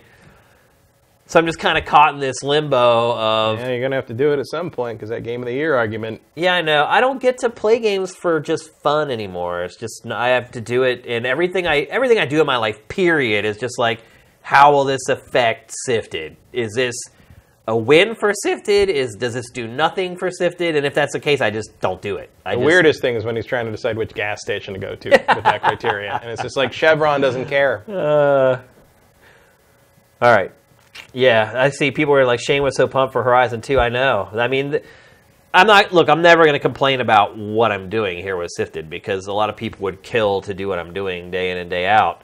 But that is one of the drawbacks of the job is that you can get really excited for a game, and if you're not the one who is assigned to review it, or you you end up having to handle something else, it's really hard to go back and, and do it unless you get some downtime. So if I get a vacation, I'm not going to sit around and play video games because I've been waiting three years for a real vacation. So I don't know when I'm going to get to Horizon. At some point, I'm going to have to try to. Maybe there will be a lull later on in the year, and I'll be able to give it a spin. So, all right, that's it. That was our, probably our biggest Q and A session ever. I think. Yeah, how long was that? Close to an hour, I guess. Yeah, that was a long one. but we'll always give you three hours, and uh, I think in a lot of ways, some people like our Q and A sessions better than the show. Yeah, certain well, weeks. Yeah, it, it lets, it lets it break out in different directions. It does, yeah. You guys can catch us off guard sometimes. Uh, you can test our might. Shane, I bought Star Fox Zero, and it's as bad as you said. Okay, well, Please help. please help. I tried to help you. You're missing it. I tried to when I reviewed The it. help was there. It was ignored it. there. I, I put the ball on the tee. You just had to take your driver out and just give it a good whack. And instead, you ignored me and you went and bought it. I tried to tell you. But uh, anyway, hope everyone has a great Friday night. I know some of you guys, it's already Saturday morning or whatever. But uh, for those of Well, you, it's really one or the other. yeah, good point. If it's Sunday where you are, something's wrong. Yeah, exactly. But I hope everyone has a great weekend, no matter where they are and what time zone they're in. And uh, yeah, thanks for tuning in for the people on the live stream. We'll see you next week. GameFace is up and out.